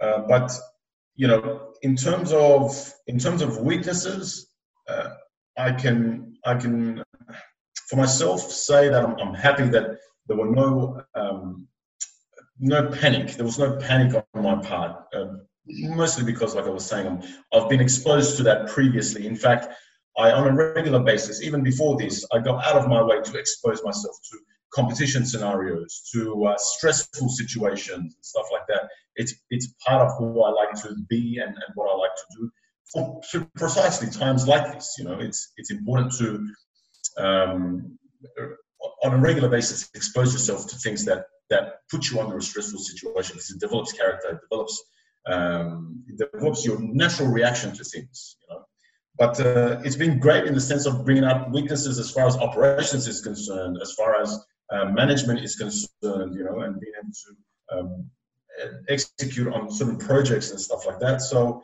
that's been good, and it's been an eye opener in that regards. And I'm not gonna, I'm not going to revert back to those bad habits when this is all over because I see it now. I see it very well, and um, just to hopefully maintain that as we go forward. And I hope all of us will.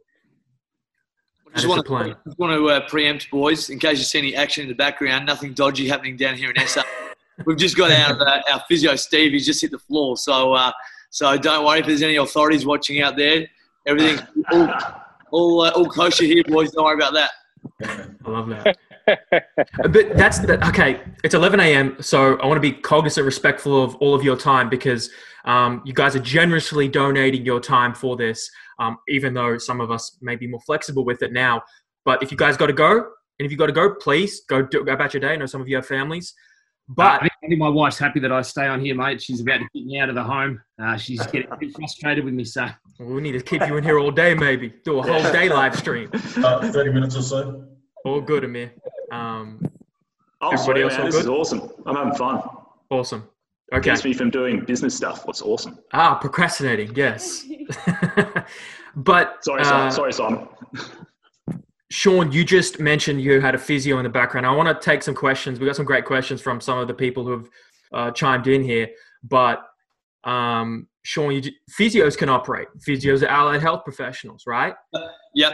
Allied health professionals have a certain respect, connotation, and it's certain legislative benefits to them, like they can work through periods in, in times like this, and a whole bunch of benefits. Mm. Do, do, we ever see a day when a personal trainer and a coach is considered an allied health professional, and or how do we make that happen? Is that a valuable thing to be made happen? I'm not going to tell you my opinion. I want I want you guys to chime in um, yeah. on the pros and cons. I think obviously, like obviously, and I'm sure everybody here will have the same opinion. I would love to see a day where that happens. Um, I think even for if, if you're not even if you take out all physical aspects, with all physical components of it, even just for the the, the mental, um, uh, I guess benefits that, that that or psychological benefits that that would have on the, the whole community would, would just I guess be uh, be something else. To be honest with you, like that, I reckon, I reckon there'd be more benefit from a psychological perspective, giving people the opportunity to come in and train one on one, 1.5 meters apart, um, as opposed to even sitting down and having a chat to your psychologist saying I'm feeling really depressed because I'm feeling fat because I haven't been, been able to train. I think that we could actually uh, prevent a, a, a, lot of people even getting to that point. Yes. Um, um, and look, I'm probably not here to sort of argue any politics or anything along those lines, but I, I certainly can't see why that shouldn't be an option when you're allowed to probably go get a haircut and your hair is looking immaculate. Don't worry about that. But uh, oh, don't tell him that. you know it is. Um, keep it. Look, how how much did the the hairdresser touch you during the process, and how much would you touch your client during a one hour session? Is my question. Uh, so yes, I certainly think absolutely that that should be the case. how we get there is a is a great question. I, I'd I'd be lying if I if I knew a way. If there was some sort of way that we could um, uh, provide some sort of health or psychology statistics, and whether that is in regards to Yeah. people contacting your Beyond Blues and that sort of stuff, or people uh, I don't know, like uh, you hate to say it, but like suicide rates and things like that. do- do- Obviously, they spike um, during these times. Uh, how can uh, how can we present, or even if you if you if you have some education around like some of the, the foundational physiological um, uh, I guess reactions that your body would have, or hormonal reactions that your body would have to to exercise. Uh, and how you can present that to, to your government, whether that's state or or uh, or national, um, and fight for our ability, or do you say, all right, uh, okay, well, EPs and physios are regarded as essential services. Yes. We then say, all right, you need to have a minimum standard qualification of this, whatever it is, uh, as a personal trainer or as an S&C coach. Uh, you are now allowed to work during these these times as long as you, as all the other professions have to, adhere to your social distancing, to your, cli- to your, to your equipment um, cleaning and all that sort of thing as well. So, uh, yes, I believe we should. How we get there, I'm not too sure. Probably education is the best way, but who do we educate? I'm not too sure. I- I'm going to be a bit contrary here. Yep. PTs can PTs can still train people.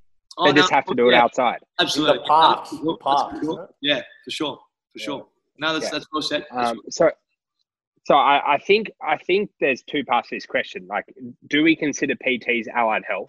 And I'm going to say no. I don't think we should, at least until our education um, and our expectations of the standards increase, good work. um, Went up to Orphic for uh, which is what we're yeah. which is why we're here. Like we're all here for that reason. Um, so I, I think we've got to look at two steps. Obviously, what why have we been singled out? Well, because we own gyms, and and unfortunately, you know, there was a there was a mandate to close gyms, whether we like it or not, and we've got to we've got to deal with that. But if we're if we're PTs as well, we can still operate. We just have to be adaptable to those situations, and that's certainly what our coaches have done. We've been able to keep them in jobs, and off they go out to the parks. Um, more to the long term question of why aren't we considered allied health? Well, because there's too much there's too much bandwidth between uh, standards and expectations around what we get from a PT. We we can't both say we're disappointed with the standards of the industry and then also say, well, why don't we get appreciated enough? We we can't have it. We can't have both perspectives and and maintain both them at the same time. So either we're not satisfied with our standards, which is exactly why we're we're on this conversation, why we've partnered with Orphic and why we believe in a better standard for the future. But then we also have to recognize, well, the downside is until we can get it there, until we can get more than eight people to turn up to one of our fucking PE courses, when there's 40 people turning up to AIF or fucking FIA or any of the garbage online, until we can actually we can actually deliver a better standard, we probably shouldn't be treated to a higher standard. Is I, I maybe that's a contrary opinion, but I, I don't know how we can marry those two ideas together. The No, course content must change.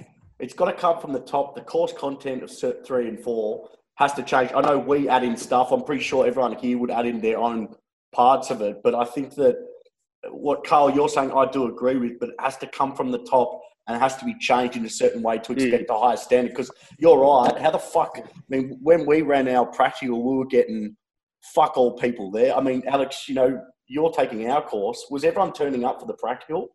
Yeah, the majority of people absolutely. Okay, were. well, fuck. Well, there we go. I mean, people, Yeah, but but it's still the numbers. Like we're still getting eight or ten or twelve people. Oh, 100%. 100%. But A- A- AAF or SAGE or those bullshit courses, they're getting 40, 50 because they're massive uh, marketing budget, which is fucked. But people look at it this way.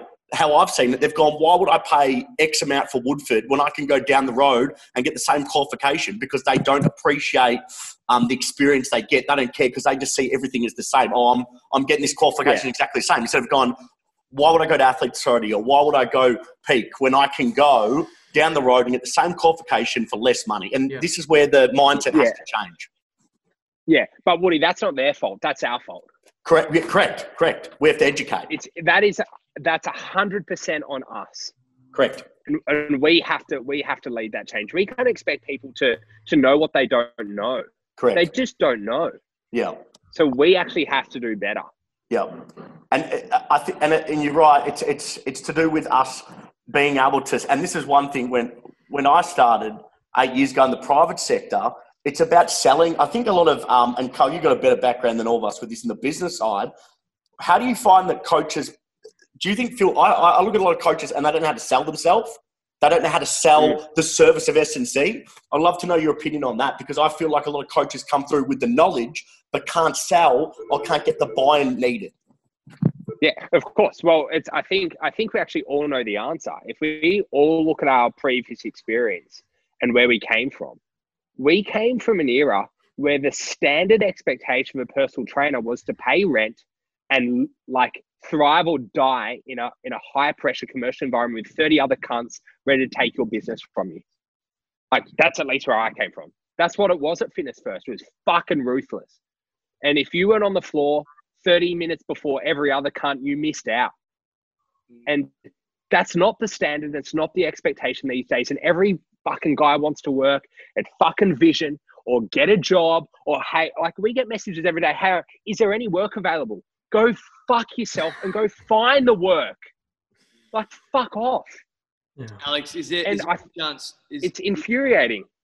Alex, is there any chance of getting somebody like? Can, can we get Commando to be the face of the Orphic Cert three and four? Is that? Ooh. Oh, oh Jesus! Oh, That's, I don't think we need to with Carl dropping the We'll get we'll get we'll get Christian on the phone with him, and he can sell it to him. You guys are fuck with. Honestly, man, I couldn't help just to go back to Bring Kane Cornes. Bring Kane Cornes. Tell you what, some of the some of the. Uh, oh, some of that content, Woody, just leaves me in stitches in bed at night. Like I'll sit there and my missus was saying to me, "What are you laughing at?" I'm just sitting there reading posts about about Commando and Kane Cornes, and oh mate, it just oh, he loves it. Don't feed him. He that, loves it. Go calm. Yeah. But to that point, we came from an era where we had to sell ourselves. Mm. We that was a critical skill set, critical, and it is not the expectation. So I am all for going back to when you finish your PT course a, an important and requisite rite of passage is to go to a somewhere where you pay rent and you have to create something out of nothing. You have to build a business. Because right now, all of us guys who learn how to build a business are surviving this. And the guys who have relied on other people to provide the work and provide the risk and to cover the risk are struggling. And all these PTs who have expected to finish a course and to go into an uh, internship and then to get a job where someone else is taking the risk for them, they're not going to get through this unless they radically shift how they perceive themselves as a player in the industry. And so yeah, but you know we have to go. Is, I'll tell you, sorry to cut you off.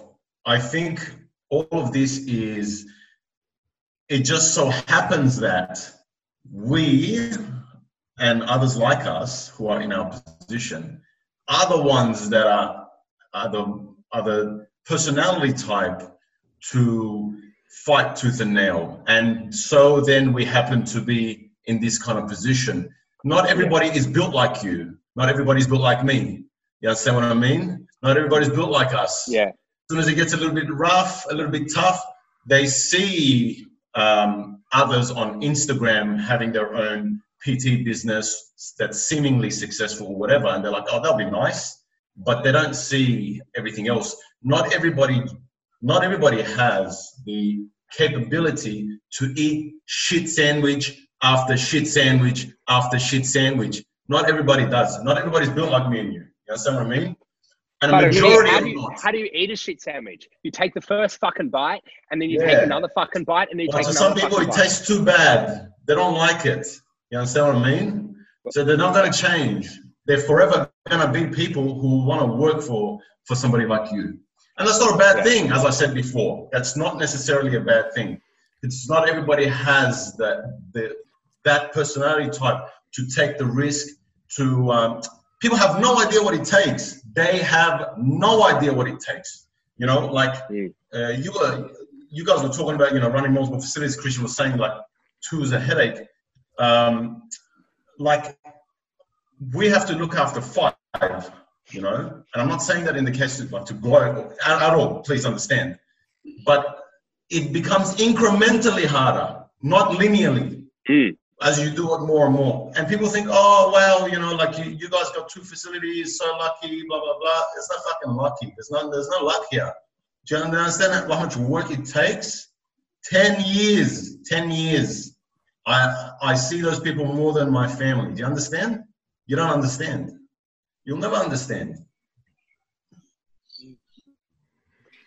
I, well, well yeah, I can't disagree with that.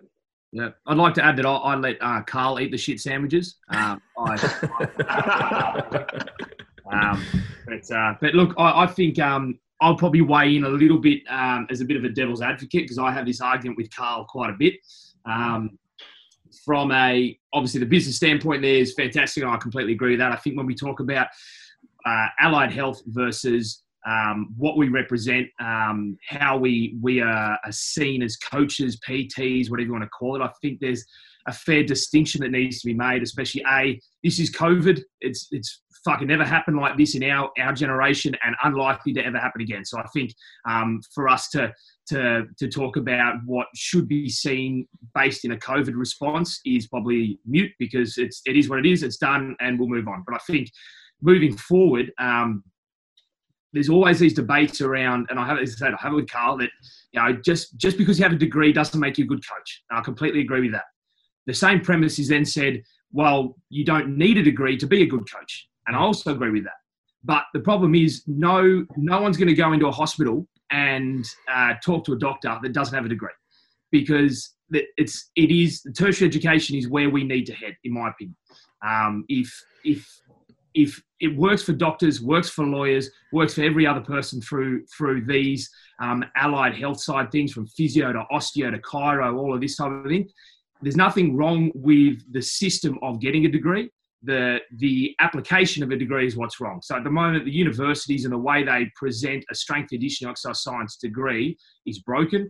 Um, it's certainly gone by the wayside of of your your um, your AIFs, FIAs, where they too are looking for money. They're looking for speed of putting people through.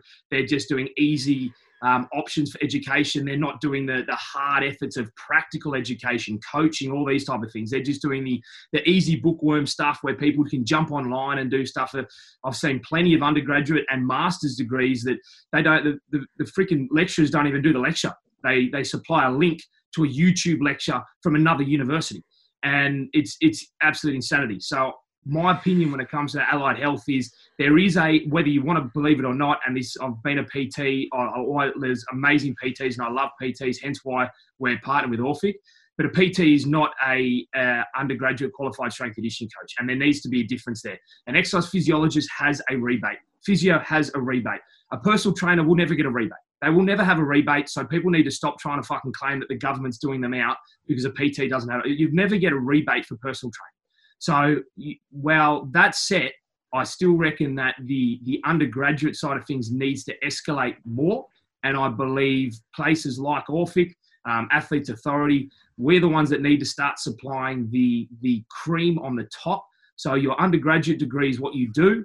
You then go and get certified, if you want to call it certified. I know people don't like that word sometimes, but in in areas and education that add to your bow, that, that add strings to that bow. But I really believe that there's no way in hell that we're we're ever going to be, I suppose, seen as or respected in the same light as physios or exercise physiologists when our undergraduate degree is pretty shocking, and at the at the time we don't have any way to differentiate at the moment between what someone called like strength conditioning coach versus a, a PT. I see all the time fitness first boards.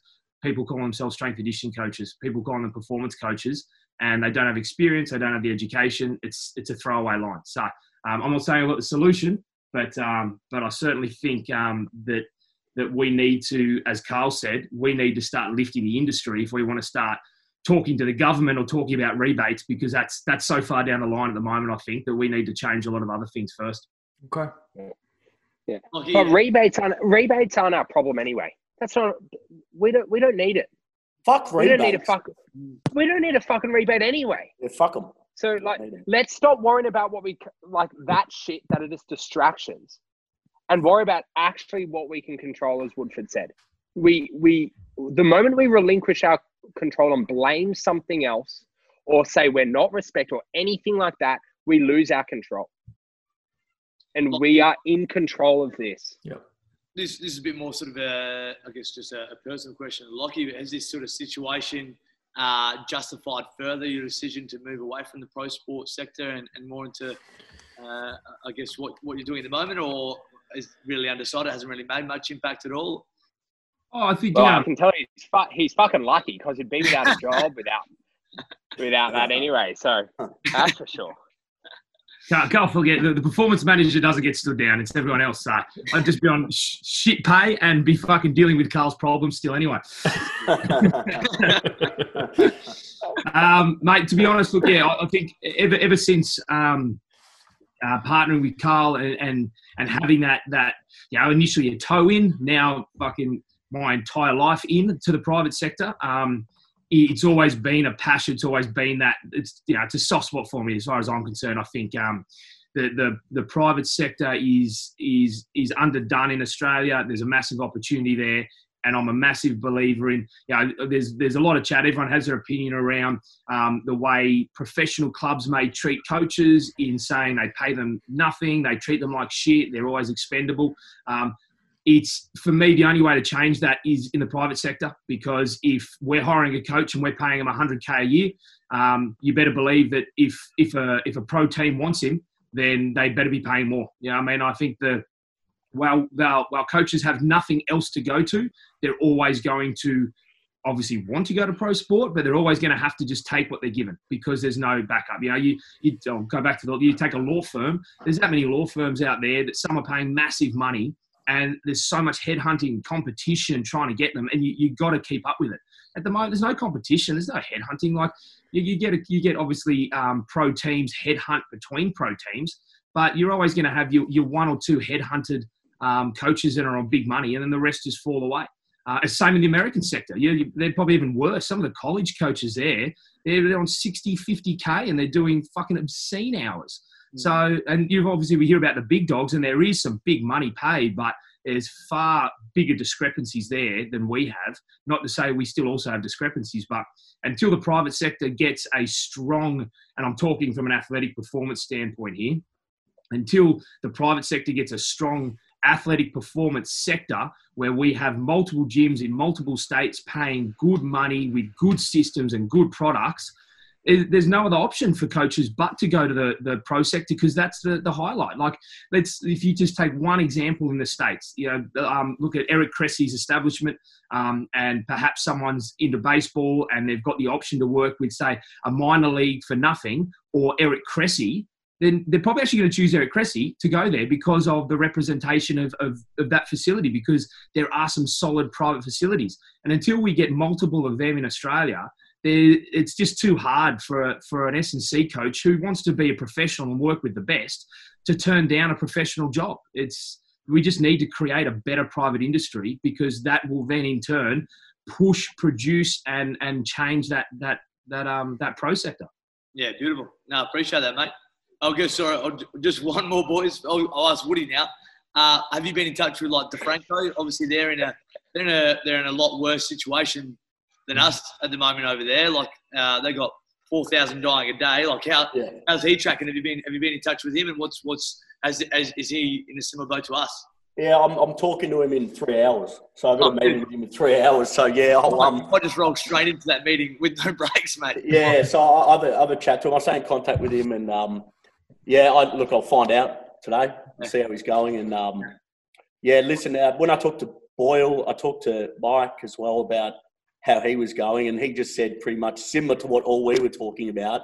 Um, but he's heavily he's got an education arm. I mean, he's heavily got an education education arm, and similar to us, I guess. But um, as Lockie said, I think you hit, you hit the nail on the head, Lock, where you said until we start producing multiple centres with, um, in, in terms of high level coaching systems structures, it's not going to put any pressure on professional sport to pay anything. Um, until that does happen, and I'm starting to see it now. I mean, Amir started 10 years ago. I started eight years ago. It is starting to happen now. We're starting to pick up a little bit better. People start understanding. But Carl, I liked your point how you said people message you guys and like, do you have any fucking, do you have any work? You're like, what the fuck? I mean, that happens to to me all the time. It's like, You have to fucking work for it. You don't just fucking pop up and here, take these decent level athletes and train them. Everyone wants to start up here. No one wants to start eating shit like what you said, Amir. And it pisses me the fuck off because it's like there's so many coaches out there who work their ass off to get to a certain point. And yes, networking is fucking important, but a lot of people take networking for sucking up. It's not about that. Um, and I think a lot of young kids do that. They think networking is sucking up. It's not. Networking is um, is is working together, helping each other out, working towards a common goal, um, educating each other, learning off each other. Where a lot of kids come out, it's like, well, fuck, I, I'm not going to bother working with this junior group because I'm above that. I've got a degree. I'm going to try and work with um, uh, AFL or NRL players. I don't give a fuck about the under 20s. It's like, shut the fuck up. Who the fuck are you? You've done nothing. Shut the fuck up. Go work at, at that level, kill it at that level, um, and then from there, develop through there. I know everyone wants to get paid, but it's not as easy as that at the moment. But I guarantee you, in the next 10 years, if we can all stick at this and we can all come together and we work together, and yes, I've been probably the worst one at polarizing people, but I did it at the start to create a bit of controversy so people fucking talk about S&C. And I know, Sean, you said this to me um, where I do get eyes on the, the market. That's the idea. I came out and said some things that I knew would piss people off. I couldn't give a fuck really. Um, I truly love what I do. Um, once you meet me, you know I'm okay. Um, probably before you met me, most people meet me, they think I'm fucked in the head or a bit of a nut job. But when you meet me, I'm a good person. I just love this industry. Um, and I think to move forward, um, what Lockie said is just we have to have the private sector and we have to have multiple facilities in multiple states all working towards betterment of the industry. And then what happens is it's not pro sport is the main one. You can go work private sector and get paid just as much and you actually have a work life balance. Because at the moment it's like take that 50 grand or get the fuck away. And um, Yeah. that's how it is. So until we change it, nothing's gonna happen. Yeah. You know what our benchmark will be? What? When a guy goes, does a does a 12 or 24 week block with us and then goes into pro sport and says, Oh fuck, this is a bit of a letdown. Yep. Yep. That's our benchmark. Yep. That's that's the minimum standard. We Yep. and we've got the agility to do that. That's Yep. got to be our minimum standard. And then the economics need to reflect that. We need to be able to charge for those types of results Yep. as well. Because we can't pay coaches ni- 90, 100. I mean, like you talk about this all the time. We can't pay our coaches 90 grand a year when we charge our athletes 50 bucks a week and they've got a 40, 40 athlete limit. Explain the economics to me. It's Do- not going to work. But do, you, but do coaches who come to you guys, and I'll ask everyone here, do coaches who come to you guys, do they, because I get people come to come to us and think they're going to get paid 90, 80 grand straight off the bat. I, what do you guys, do you guys have coaches, younger coaches, older coaches come to you and just say, I want a 90K job? Or how does it, uh, you guys tell me how you guys experience it? Uh, so we work on a commission base Yeah. Okay. with our guys because we don't want to. We we wanted to steer away when we opened it from charging guys rent because of all the issues that that brings up. So we're on commission base. Okay. Yep. Like And what does like- what does that look, actually look like? What does that actually look like? Though? So for their for their PTs and stuff. So it's, Yeah. we base we base it on like physiotherapists and stuff like that. So we do 50-50 or once they get to a certain point they get a little bit more and it drops down for us to give them a bit of an incentive to keep working and keep getting their PT up. Uh, we also let them do some group sessions as well and they get paid for group sessions. But we. And, and we, tu- is there we is turn it over guys all the time. incentivized? Is it incentivized for them to actually pursue new clients? Do they get 100%. something extra? Yeah. Yeah. So yeah, for if they get new, well, they want to get new clients because they, you know, there's only so many people coming in the door, and when people come in the door, me and Simon have built this brand up. They ask for us. Yeah. So we can only palm off as many. as- Like we can't palm off that many. So yeah, they've got to get. If they want to get paid, they're on commission. They've got to get. You know, they've got to go get clients. Mm. And if Yeah. they're not seen to do that, we have like a very structured way that they, you know, by this time you pro- you need to be around this mark, otherwise we'll review you being here. And we go from there. Mm. Anybody else? Got any Carl, comments what do you guys, Sean, Carl, what do you guys do? Like, what do you guys Yeah. do? So you go, Carl.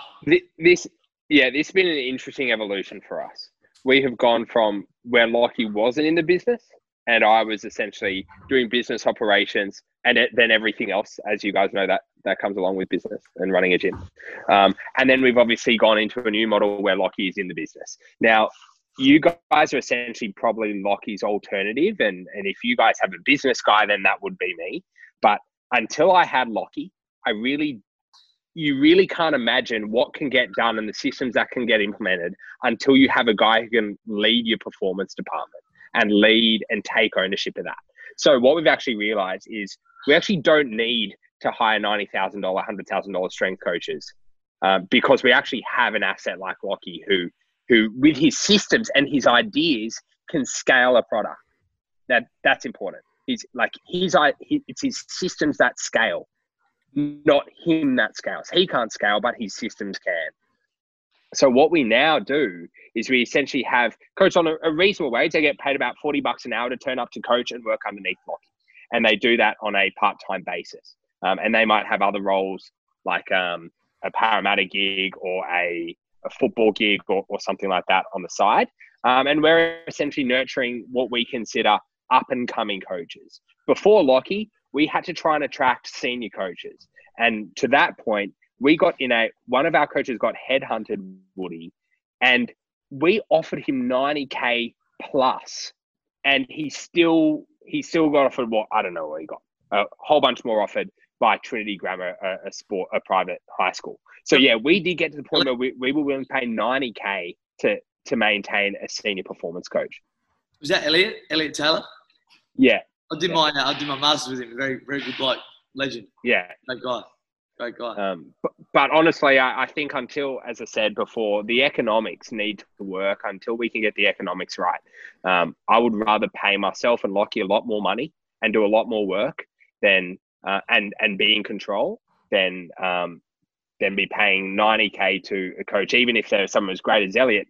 Elliot will never have the skin in the game that me and Lockie will have, and that's not an attack on him. And if he's watching this, I, I don't feel like that would be offensive because he just doesn't own the business. And Oh, you whether an athlete man? comes or goes, well, not yes and no. I guess I'm a numbers man because I had to be. Yeah. Like I had to become a numbers man when I was running the business. Like Yeah. if you're devoid of numbers and you stop thinking about them, well, your, your business is you can only really be reactionary with your business because everything you see is after the fact. So I guess I do like numbers, but it's not inherent. And back to that point Amir made, if those who've known me a long time, I have not always been this way. I have not always been direct and forthright and relatively confident in these types of arrangements. I was far from it. Lockie knew me when I was an intern. And I, I was, I guess, I was headstrong, but I was also naive and, and doubted myself a lot and all those type of things. So there is a lot of elasticity in someone's personality as well to be someone who they're not. And if you can't be that person now, just fake it now until you let your actions start to influence how you think and feel about yourself and let it work backwards if you need to. But no, I wouldn't say I was necessarily born a numbers man. Like I, I didn't finish school and I stopped doing math in year nine. So The reason why I say this because you remind me of my old man. How my old man talks is with numbers, with structure, very structured. I see how you talk. It's just interesting. I just, I just enjoy. Yeah. I can imagine I- Lockie. I- yeah, Lockie, you're me, and I- Carl, you're my old only- man. Old man. Yeah. Sounds weird, but yeah. Look, Yeah. we always need partnerships, and that's what me and Yeah. Lockie realized that if you guys are running this fucking thing solo, fuck me, like you are in for a tough ride. Yeah. Um, And And probably to add to that, sorry to interrupt, Carl. When, and when Carl says partnerships, it doesn't like doesn't necessarily mean that you can't be a sole trader, but you've got to understand your weaknesses and find who can complement that. Doesn't have to be a business partner, but as Yeah. you know, me, me and Carl are lucky enough that that we we can split that coaching business side quite well. But you know, we're we're discussing a number of things now that there's certain things that we don't have the experience in. So when in doubt, refer out. Fucking just like I just I've seen too many people try and do everything when and you just do a poor job of it. Just know what's your weakness and fucking get someone to compliment. it. Doesn't need to be someone full time. It can just be an external company. Mm. I'll have to jump in on that. That's obviously, yeah, me and Simon are exactly the same as what you guys are talking about. Like, we're completely different dudes. From Christian, how different Simon to me? Very different. Like, we're two different, we're two very, very different people that complement each other very well, and that's why we get on. Simon's got brains, I've just got a voice. You know, he calls himself the puppet master. Yeah. But you've got to have people like that. You've got to have um, other people with different skill sets, and you can't do it all. And um, I think if you bring the right people in, and um, you have to have a numbers man. You've got to have someone, a numbers man or woman. You know, you've got to have someone who's the Kieran. What do you say? You're the um, what are you? The voice of reason. Yeah. Yeah, you've got to have someone who's the voice of reason, because if you don't, you know, you um, the business will um, implode, and I've seen it happen before. So you've got to have someone like Yeah. Oh, you talk like someone who's like um, a bit of a father, not like a father figure who's like you give like the truth every time because you've got to have an objective, quantitative number to everything. To, that's how business works. And if you don't have that, you're fucked. That's it, and that's what I've learned. I never used to have that, and now that I that obviously my old man came in about second year in. Um, without him, I'm fucked. So I'm sure Locke, you'd say the same thing as Carl. And me, I'm sure you've got someone. Um, Orion, I know you've got someone, and Sean, I'm sure you've got someone as well. Like maybe your missus or your mother-in-law as well, who tells you the truth with that stuff. So very important to have. Yeah, yeah. Look, so uh, going to Christian's question, we sort of really have almost like a like a, a blended model uh, between uh, what Ryan was talking about uh, and what Carl was talking about in regards, I guess, paying coaches, and that that's been something that's probably evolved a little bit. Look, we've only been open just over 12 months, so uh, originally at the start, to be honest with you, I was trying to take on as much work as possible, uh, especially from a from a coaching perspective, and uh, just to, I, guess pay the bills. And obviously, you know, you boys are, are well aware of all the overheads that are involved in opening a facility like this. Um, as we've got into a position where we're we're sitting a bit stronger, and obviously, I want to I want to step back and work probably a little bit more on the business as opposed to in the in the business. We've restructured that a little bit more, so we're similar in regards to we we pay our coaches forty bucks an hour, whether that's with uh, small groups or, or like I guess pretty much anything where we uh, have taken the booking ourselves uh, and have um, allocated that to, to the coach. Uh, and then conversely, that they they've got the full opportunity to, to go and chase their own work. Um, and we don't we don't charge any, any rent or anything along those along those lines. We just we take a small percentage or a small cut out of each of the sessions that they do complete, so they're never out of pocket. So uh, that's the the model for the moment. But just like all you boys, I, I think the the long term goal is to be able to actually pay uh, pay a wage and and one of the things that we've, we've found and whether it's been myself as a participant coming through the industry or or I guess now as a whatever you want to call it, an owner, a boss, or whatever you might want to want to call it, is I want to be able to provide stability to our coaches and those that those that are actually having a crack. So, uh, apart from trying to give them opportunities, whether it's from a, a, a lowly paid or a, an experienced point of view out of some of the, the gigs we do, whether it's football or cricket in particular, I guess their, their inevitable goal, the eventual goal is to, to, all right, say, look, I can pay this per year. You need to do this amount of hours per week. Uh, and then uh, I think we'll be able to have a, a lot lot less of a probably a turnover rate as well because like I said there's there's guys that will pop off to, to different opportunities or those who aren't willing we've seen people that are great coaches but probably don't have that same drive like we do to, to go out and, and create their own work uh, and now they're answering calls and a call center At least you can, sorry, at least you can offer some sort of payment. Where Yeah. before there was no pay, like for me, I offered, we offered, um, we were looking for a, a new grad physiotherapist, and we were offering how much were we offering an hour? 35? 35, 40, and we're getting these physios come back and saying, "Oh, I thought it'd be more." And Kieran's gone, "Well, you're new grad physio. What more do you want?" No, and this is but seriously, this is what's been, this is what's happened to us. We've had people come to me, and we've offered them, I think, forty dollars an hour. How much do we offer our coaching? Yeah, but how much? Around 40 bucks, give or take. Well, anyway, give or take around 40, 45 bucks or a percentage.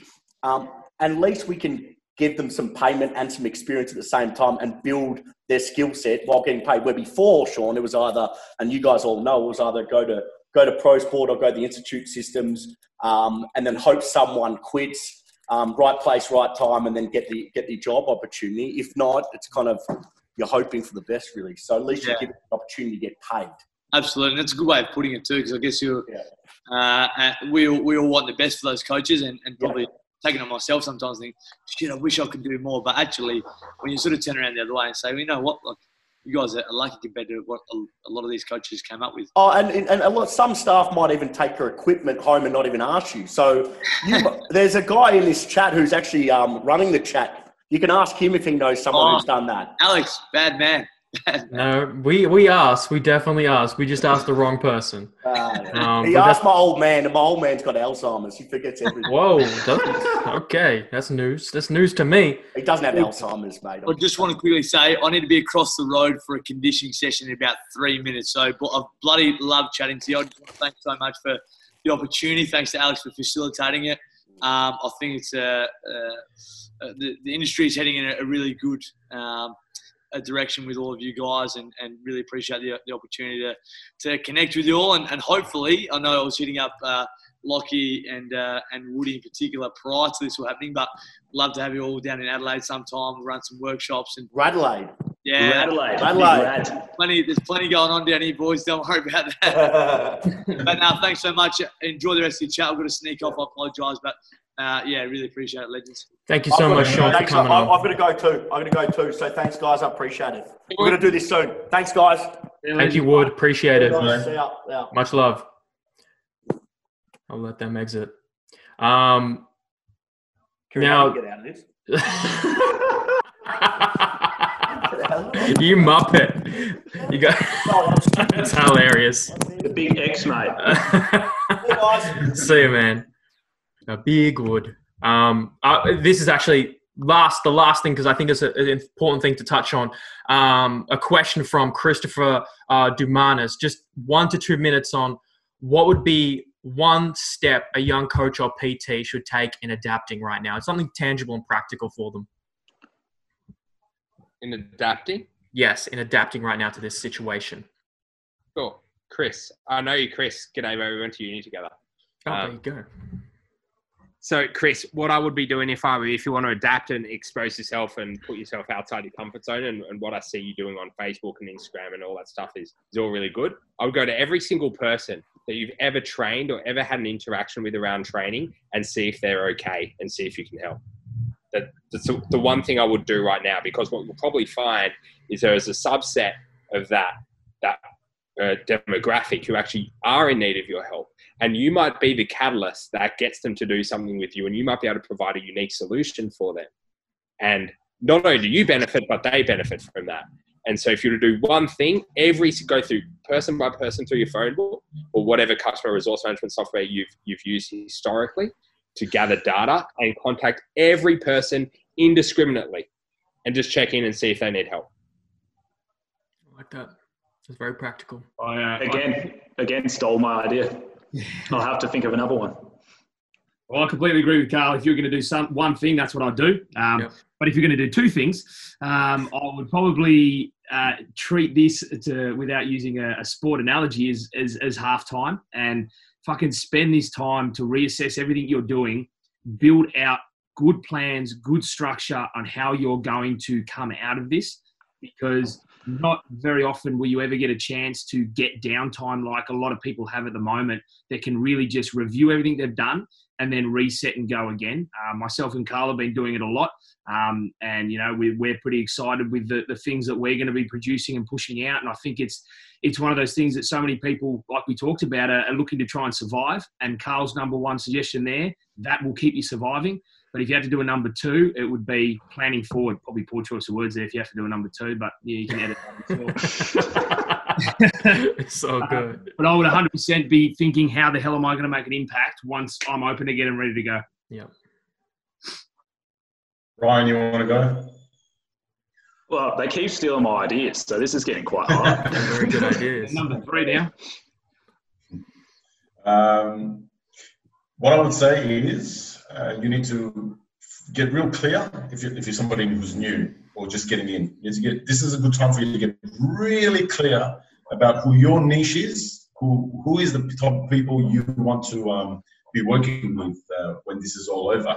Because it's going to be all over and it's going to return to normal. And in fact, in some cases, it's going to rebound, it's going to super compensate, so to speak and um, what you you want to do is it's going to be somewhat of a land grab in some senses uh, during this time and after this time. And for you to be able to be successful you need to get really clear about that niche that that subset of people that you want to work with and who you want to be known for and known as, and uh, get to work and really analyze where your weaknesses are. If and if you need to pick up courses, this is the time to do it. If you need to learn something extra, this is the time to do it. If you need to find somebody to cover your weaknesses as a partner or something like that, this is the time to do it. You've got a little bit of time to play with, uh, not a lot. This is going to finish sooner rather than later. And uh, in the meanwhile, you need to stay active. Stop, like, like the boys were saying before, stop looking for perfect action because it just slows you down. You just need to go.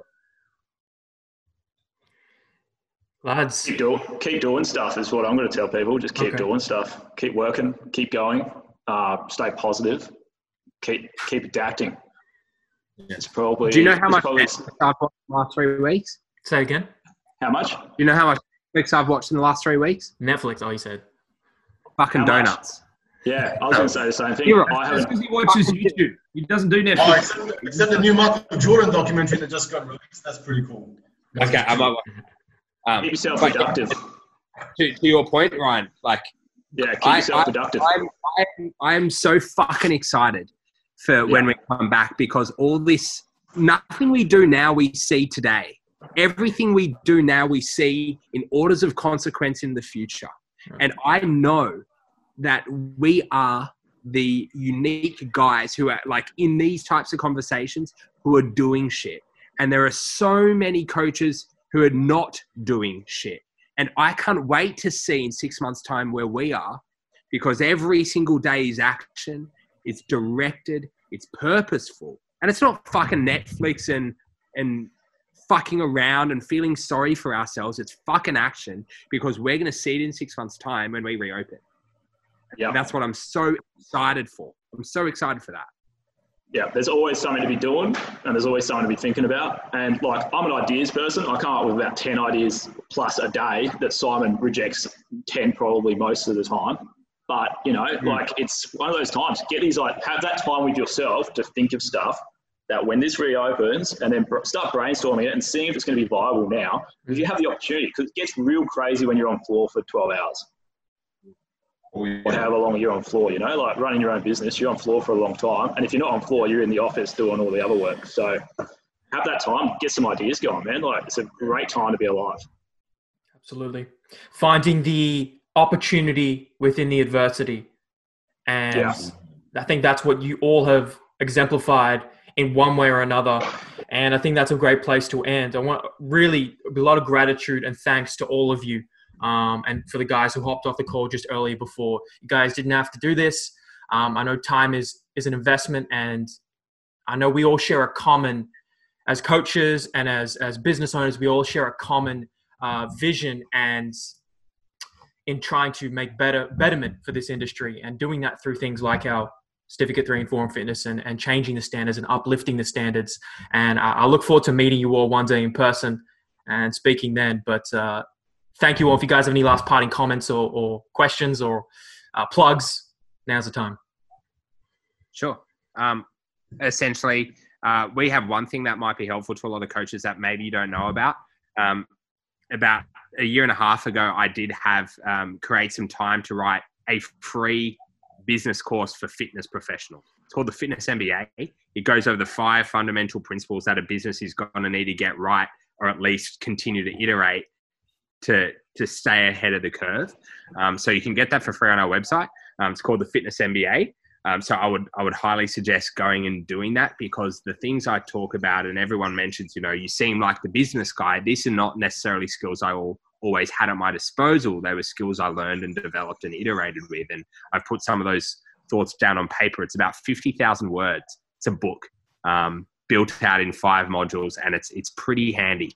Um, there's a few thousand people have gone through that already, or at least subscribed. Who knows how much engagement people usually take on free gifts that are worth, you know, theoretically thousands of dollars. Um, but go and do that. I reckon that might be of some benefit to you guys during this time. And, uh, and touch on Amir's point, go start working on the things that you're not necessarily super skilled at. What, why read another hypertrophy book when you've read 17,000 hypertrophy books and you haven't read a business book and you're trying to be a PT? Um, so, you know, stuff like that might, might be helpful. love that Thank you. That's going to be very valuable. Anybody else got any other last parting comments? Uh, don't have anything to offer like that. Which, uh, by the way, I, I, highly recommend everybody go and go and get what he just talked about. Uh, if you're serious about coming out of the other end uh, with minor scratches and bruises, uh, I myself feel free to reach out to me if you have any questions in regards to business, in regards to starting, in regards to if you're struggling mentally with um, with any of this um, any of this that's happening right now. More than happy to help out everybody out there. Uh, I'm on Instagram, uh, the underscore sport performance coach. More than happy to answer people's questions uh, as soon as I can. I'll get to all of them myself personally. Yeah, um, yeah. I don't have a well. I have a book, but it's on swimming, strength, and conditioning, and no one really cares about that apart from me. So you can go check that out if you like. But um, yeah, as far as what we've got to you know offer people on this on the in this scope, um, it's the same thing that I offered, said the other day. Like my motivation right now is to help as many people as possible, um, and it always has been, it always will be. And from that, we've got FSC support on Facebook. If you want to go check that out, you're welcome to join. As I said before, invite your mum, invite your dad, your dog, your cat. I don't know how many Instagram accounts or Facebook accounts people have nowadays, but you know, go check that out and and join the party. It's great. Yeah, mate, I just wanted to just to add to that. Thank you very much for uh, for hosting. I think it's a it's a great uh, great initiative. Um, I feel like there's a, a, thousand Zoom calls on this week. I've that's all I've been doing in front of the computer. But it's every every conversation's a bit different, and always learn something new. So, um, from a selfish standpoint, I love it because I just steal ideas of everyone else. Um, I steal ideas off Carl every day, so it's good to hear uh, some new ideas that I can take off other people today. Um, but appreciate all the time and uh, and everyone that's been helping out. It's been fantastic. But just reiterate what everyone else said. If uh, if you need anything, want anything, I'm always uh, I'm always happy to respond to things. Um, sometimes I can be a bit slow if they get stuck in the old message request pile, um, but I do eventually get around to, to things. Um, so yeah, reach out if you want. Um, I, I'm a, I'm a nice guy. I like to think so. Any questions, fire away. Thank you so much, guys. I hope we can do this again one day um, and create this conversation again. Yeah, definitely. Thank you for hosting. Of course. Yeah, big, big, thanks to the guys at Orphic and Alex for keeping us all on track. Of course even though we are an hour over. But that's you know what? It, it, was a very positive benefit in the end. We talked about a lot of great things. Talk about value for money. Um, yeah, on, a, on free. a, free. webinar. Yeah, exactly. That's what we're here to do. Thank you, guys. Thanks, guys. Cheers, Stay well. Cheers. See ya.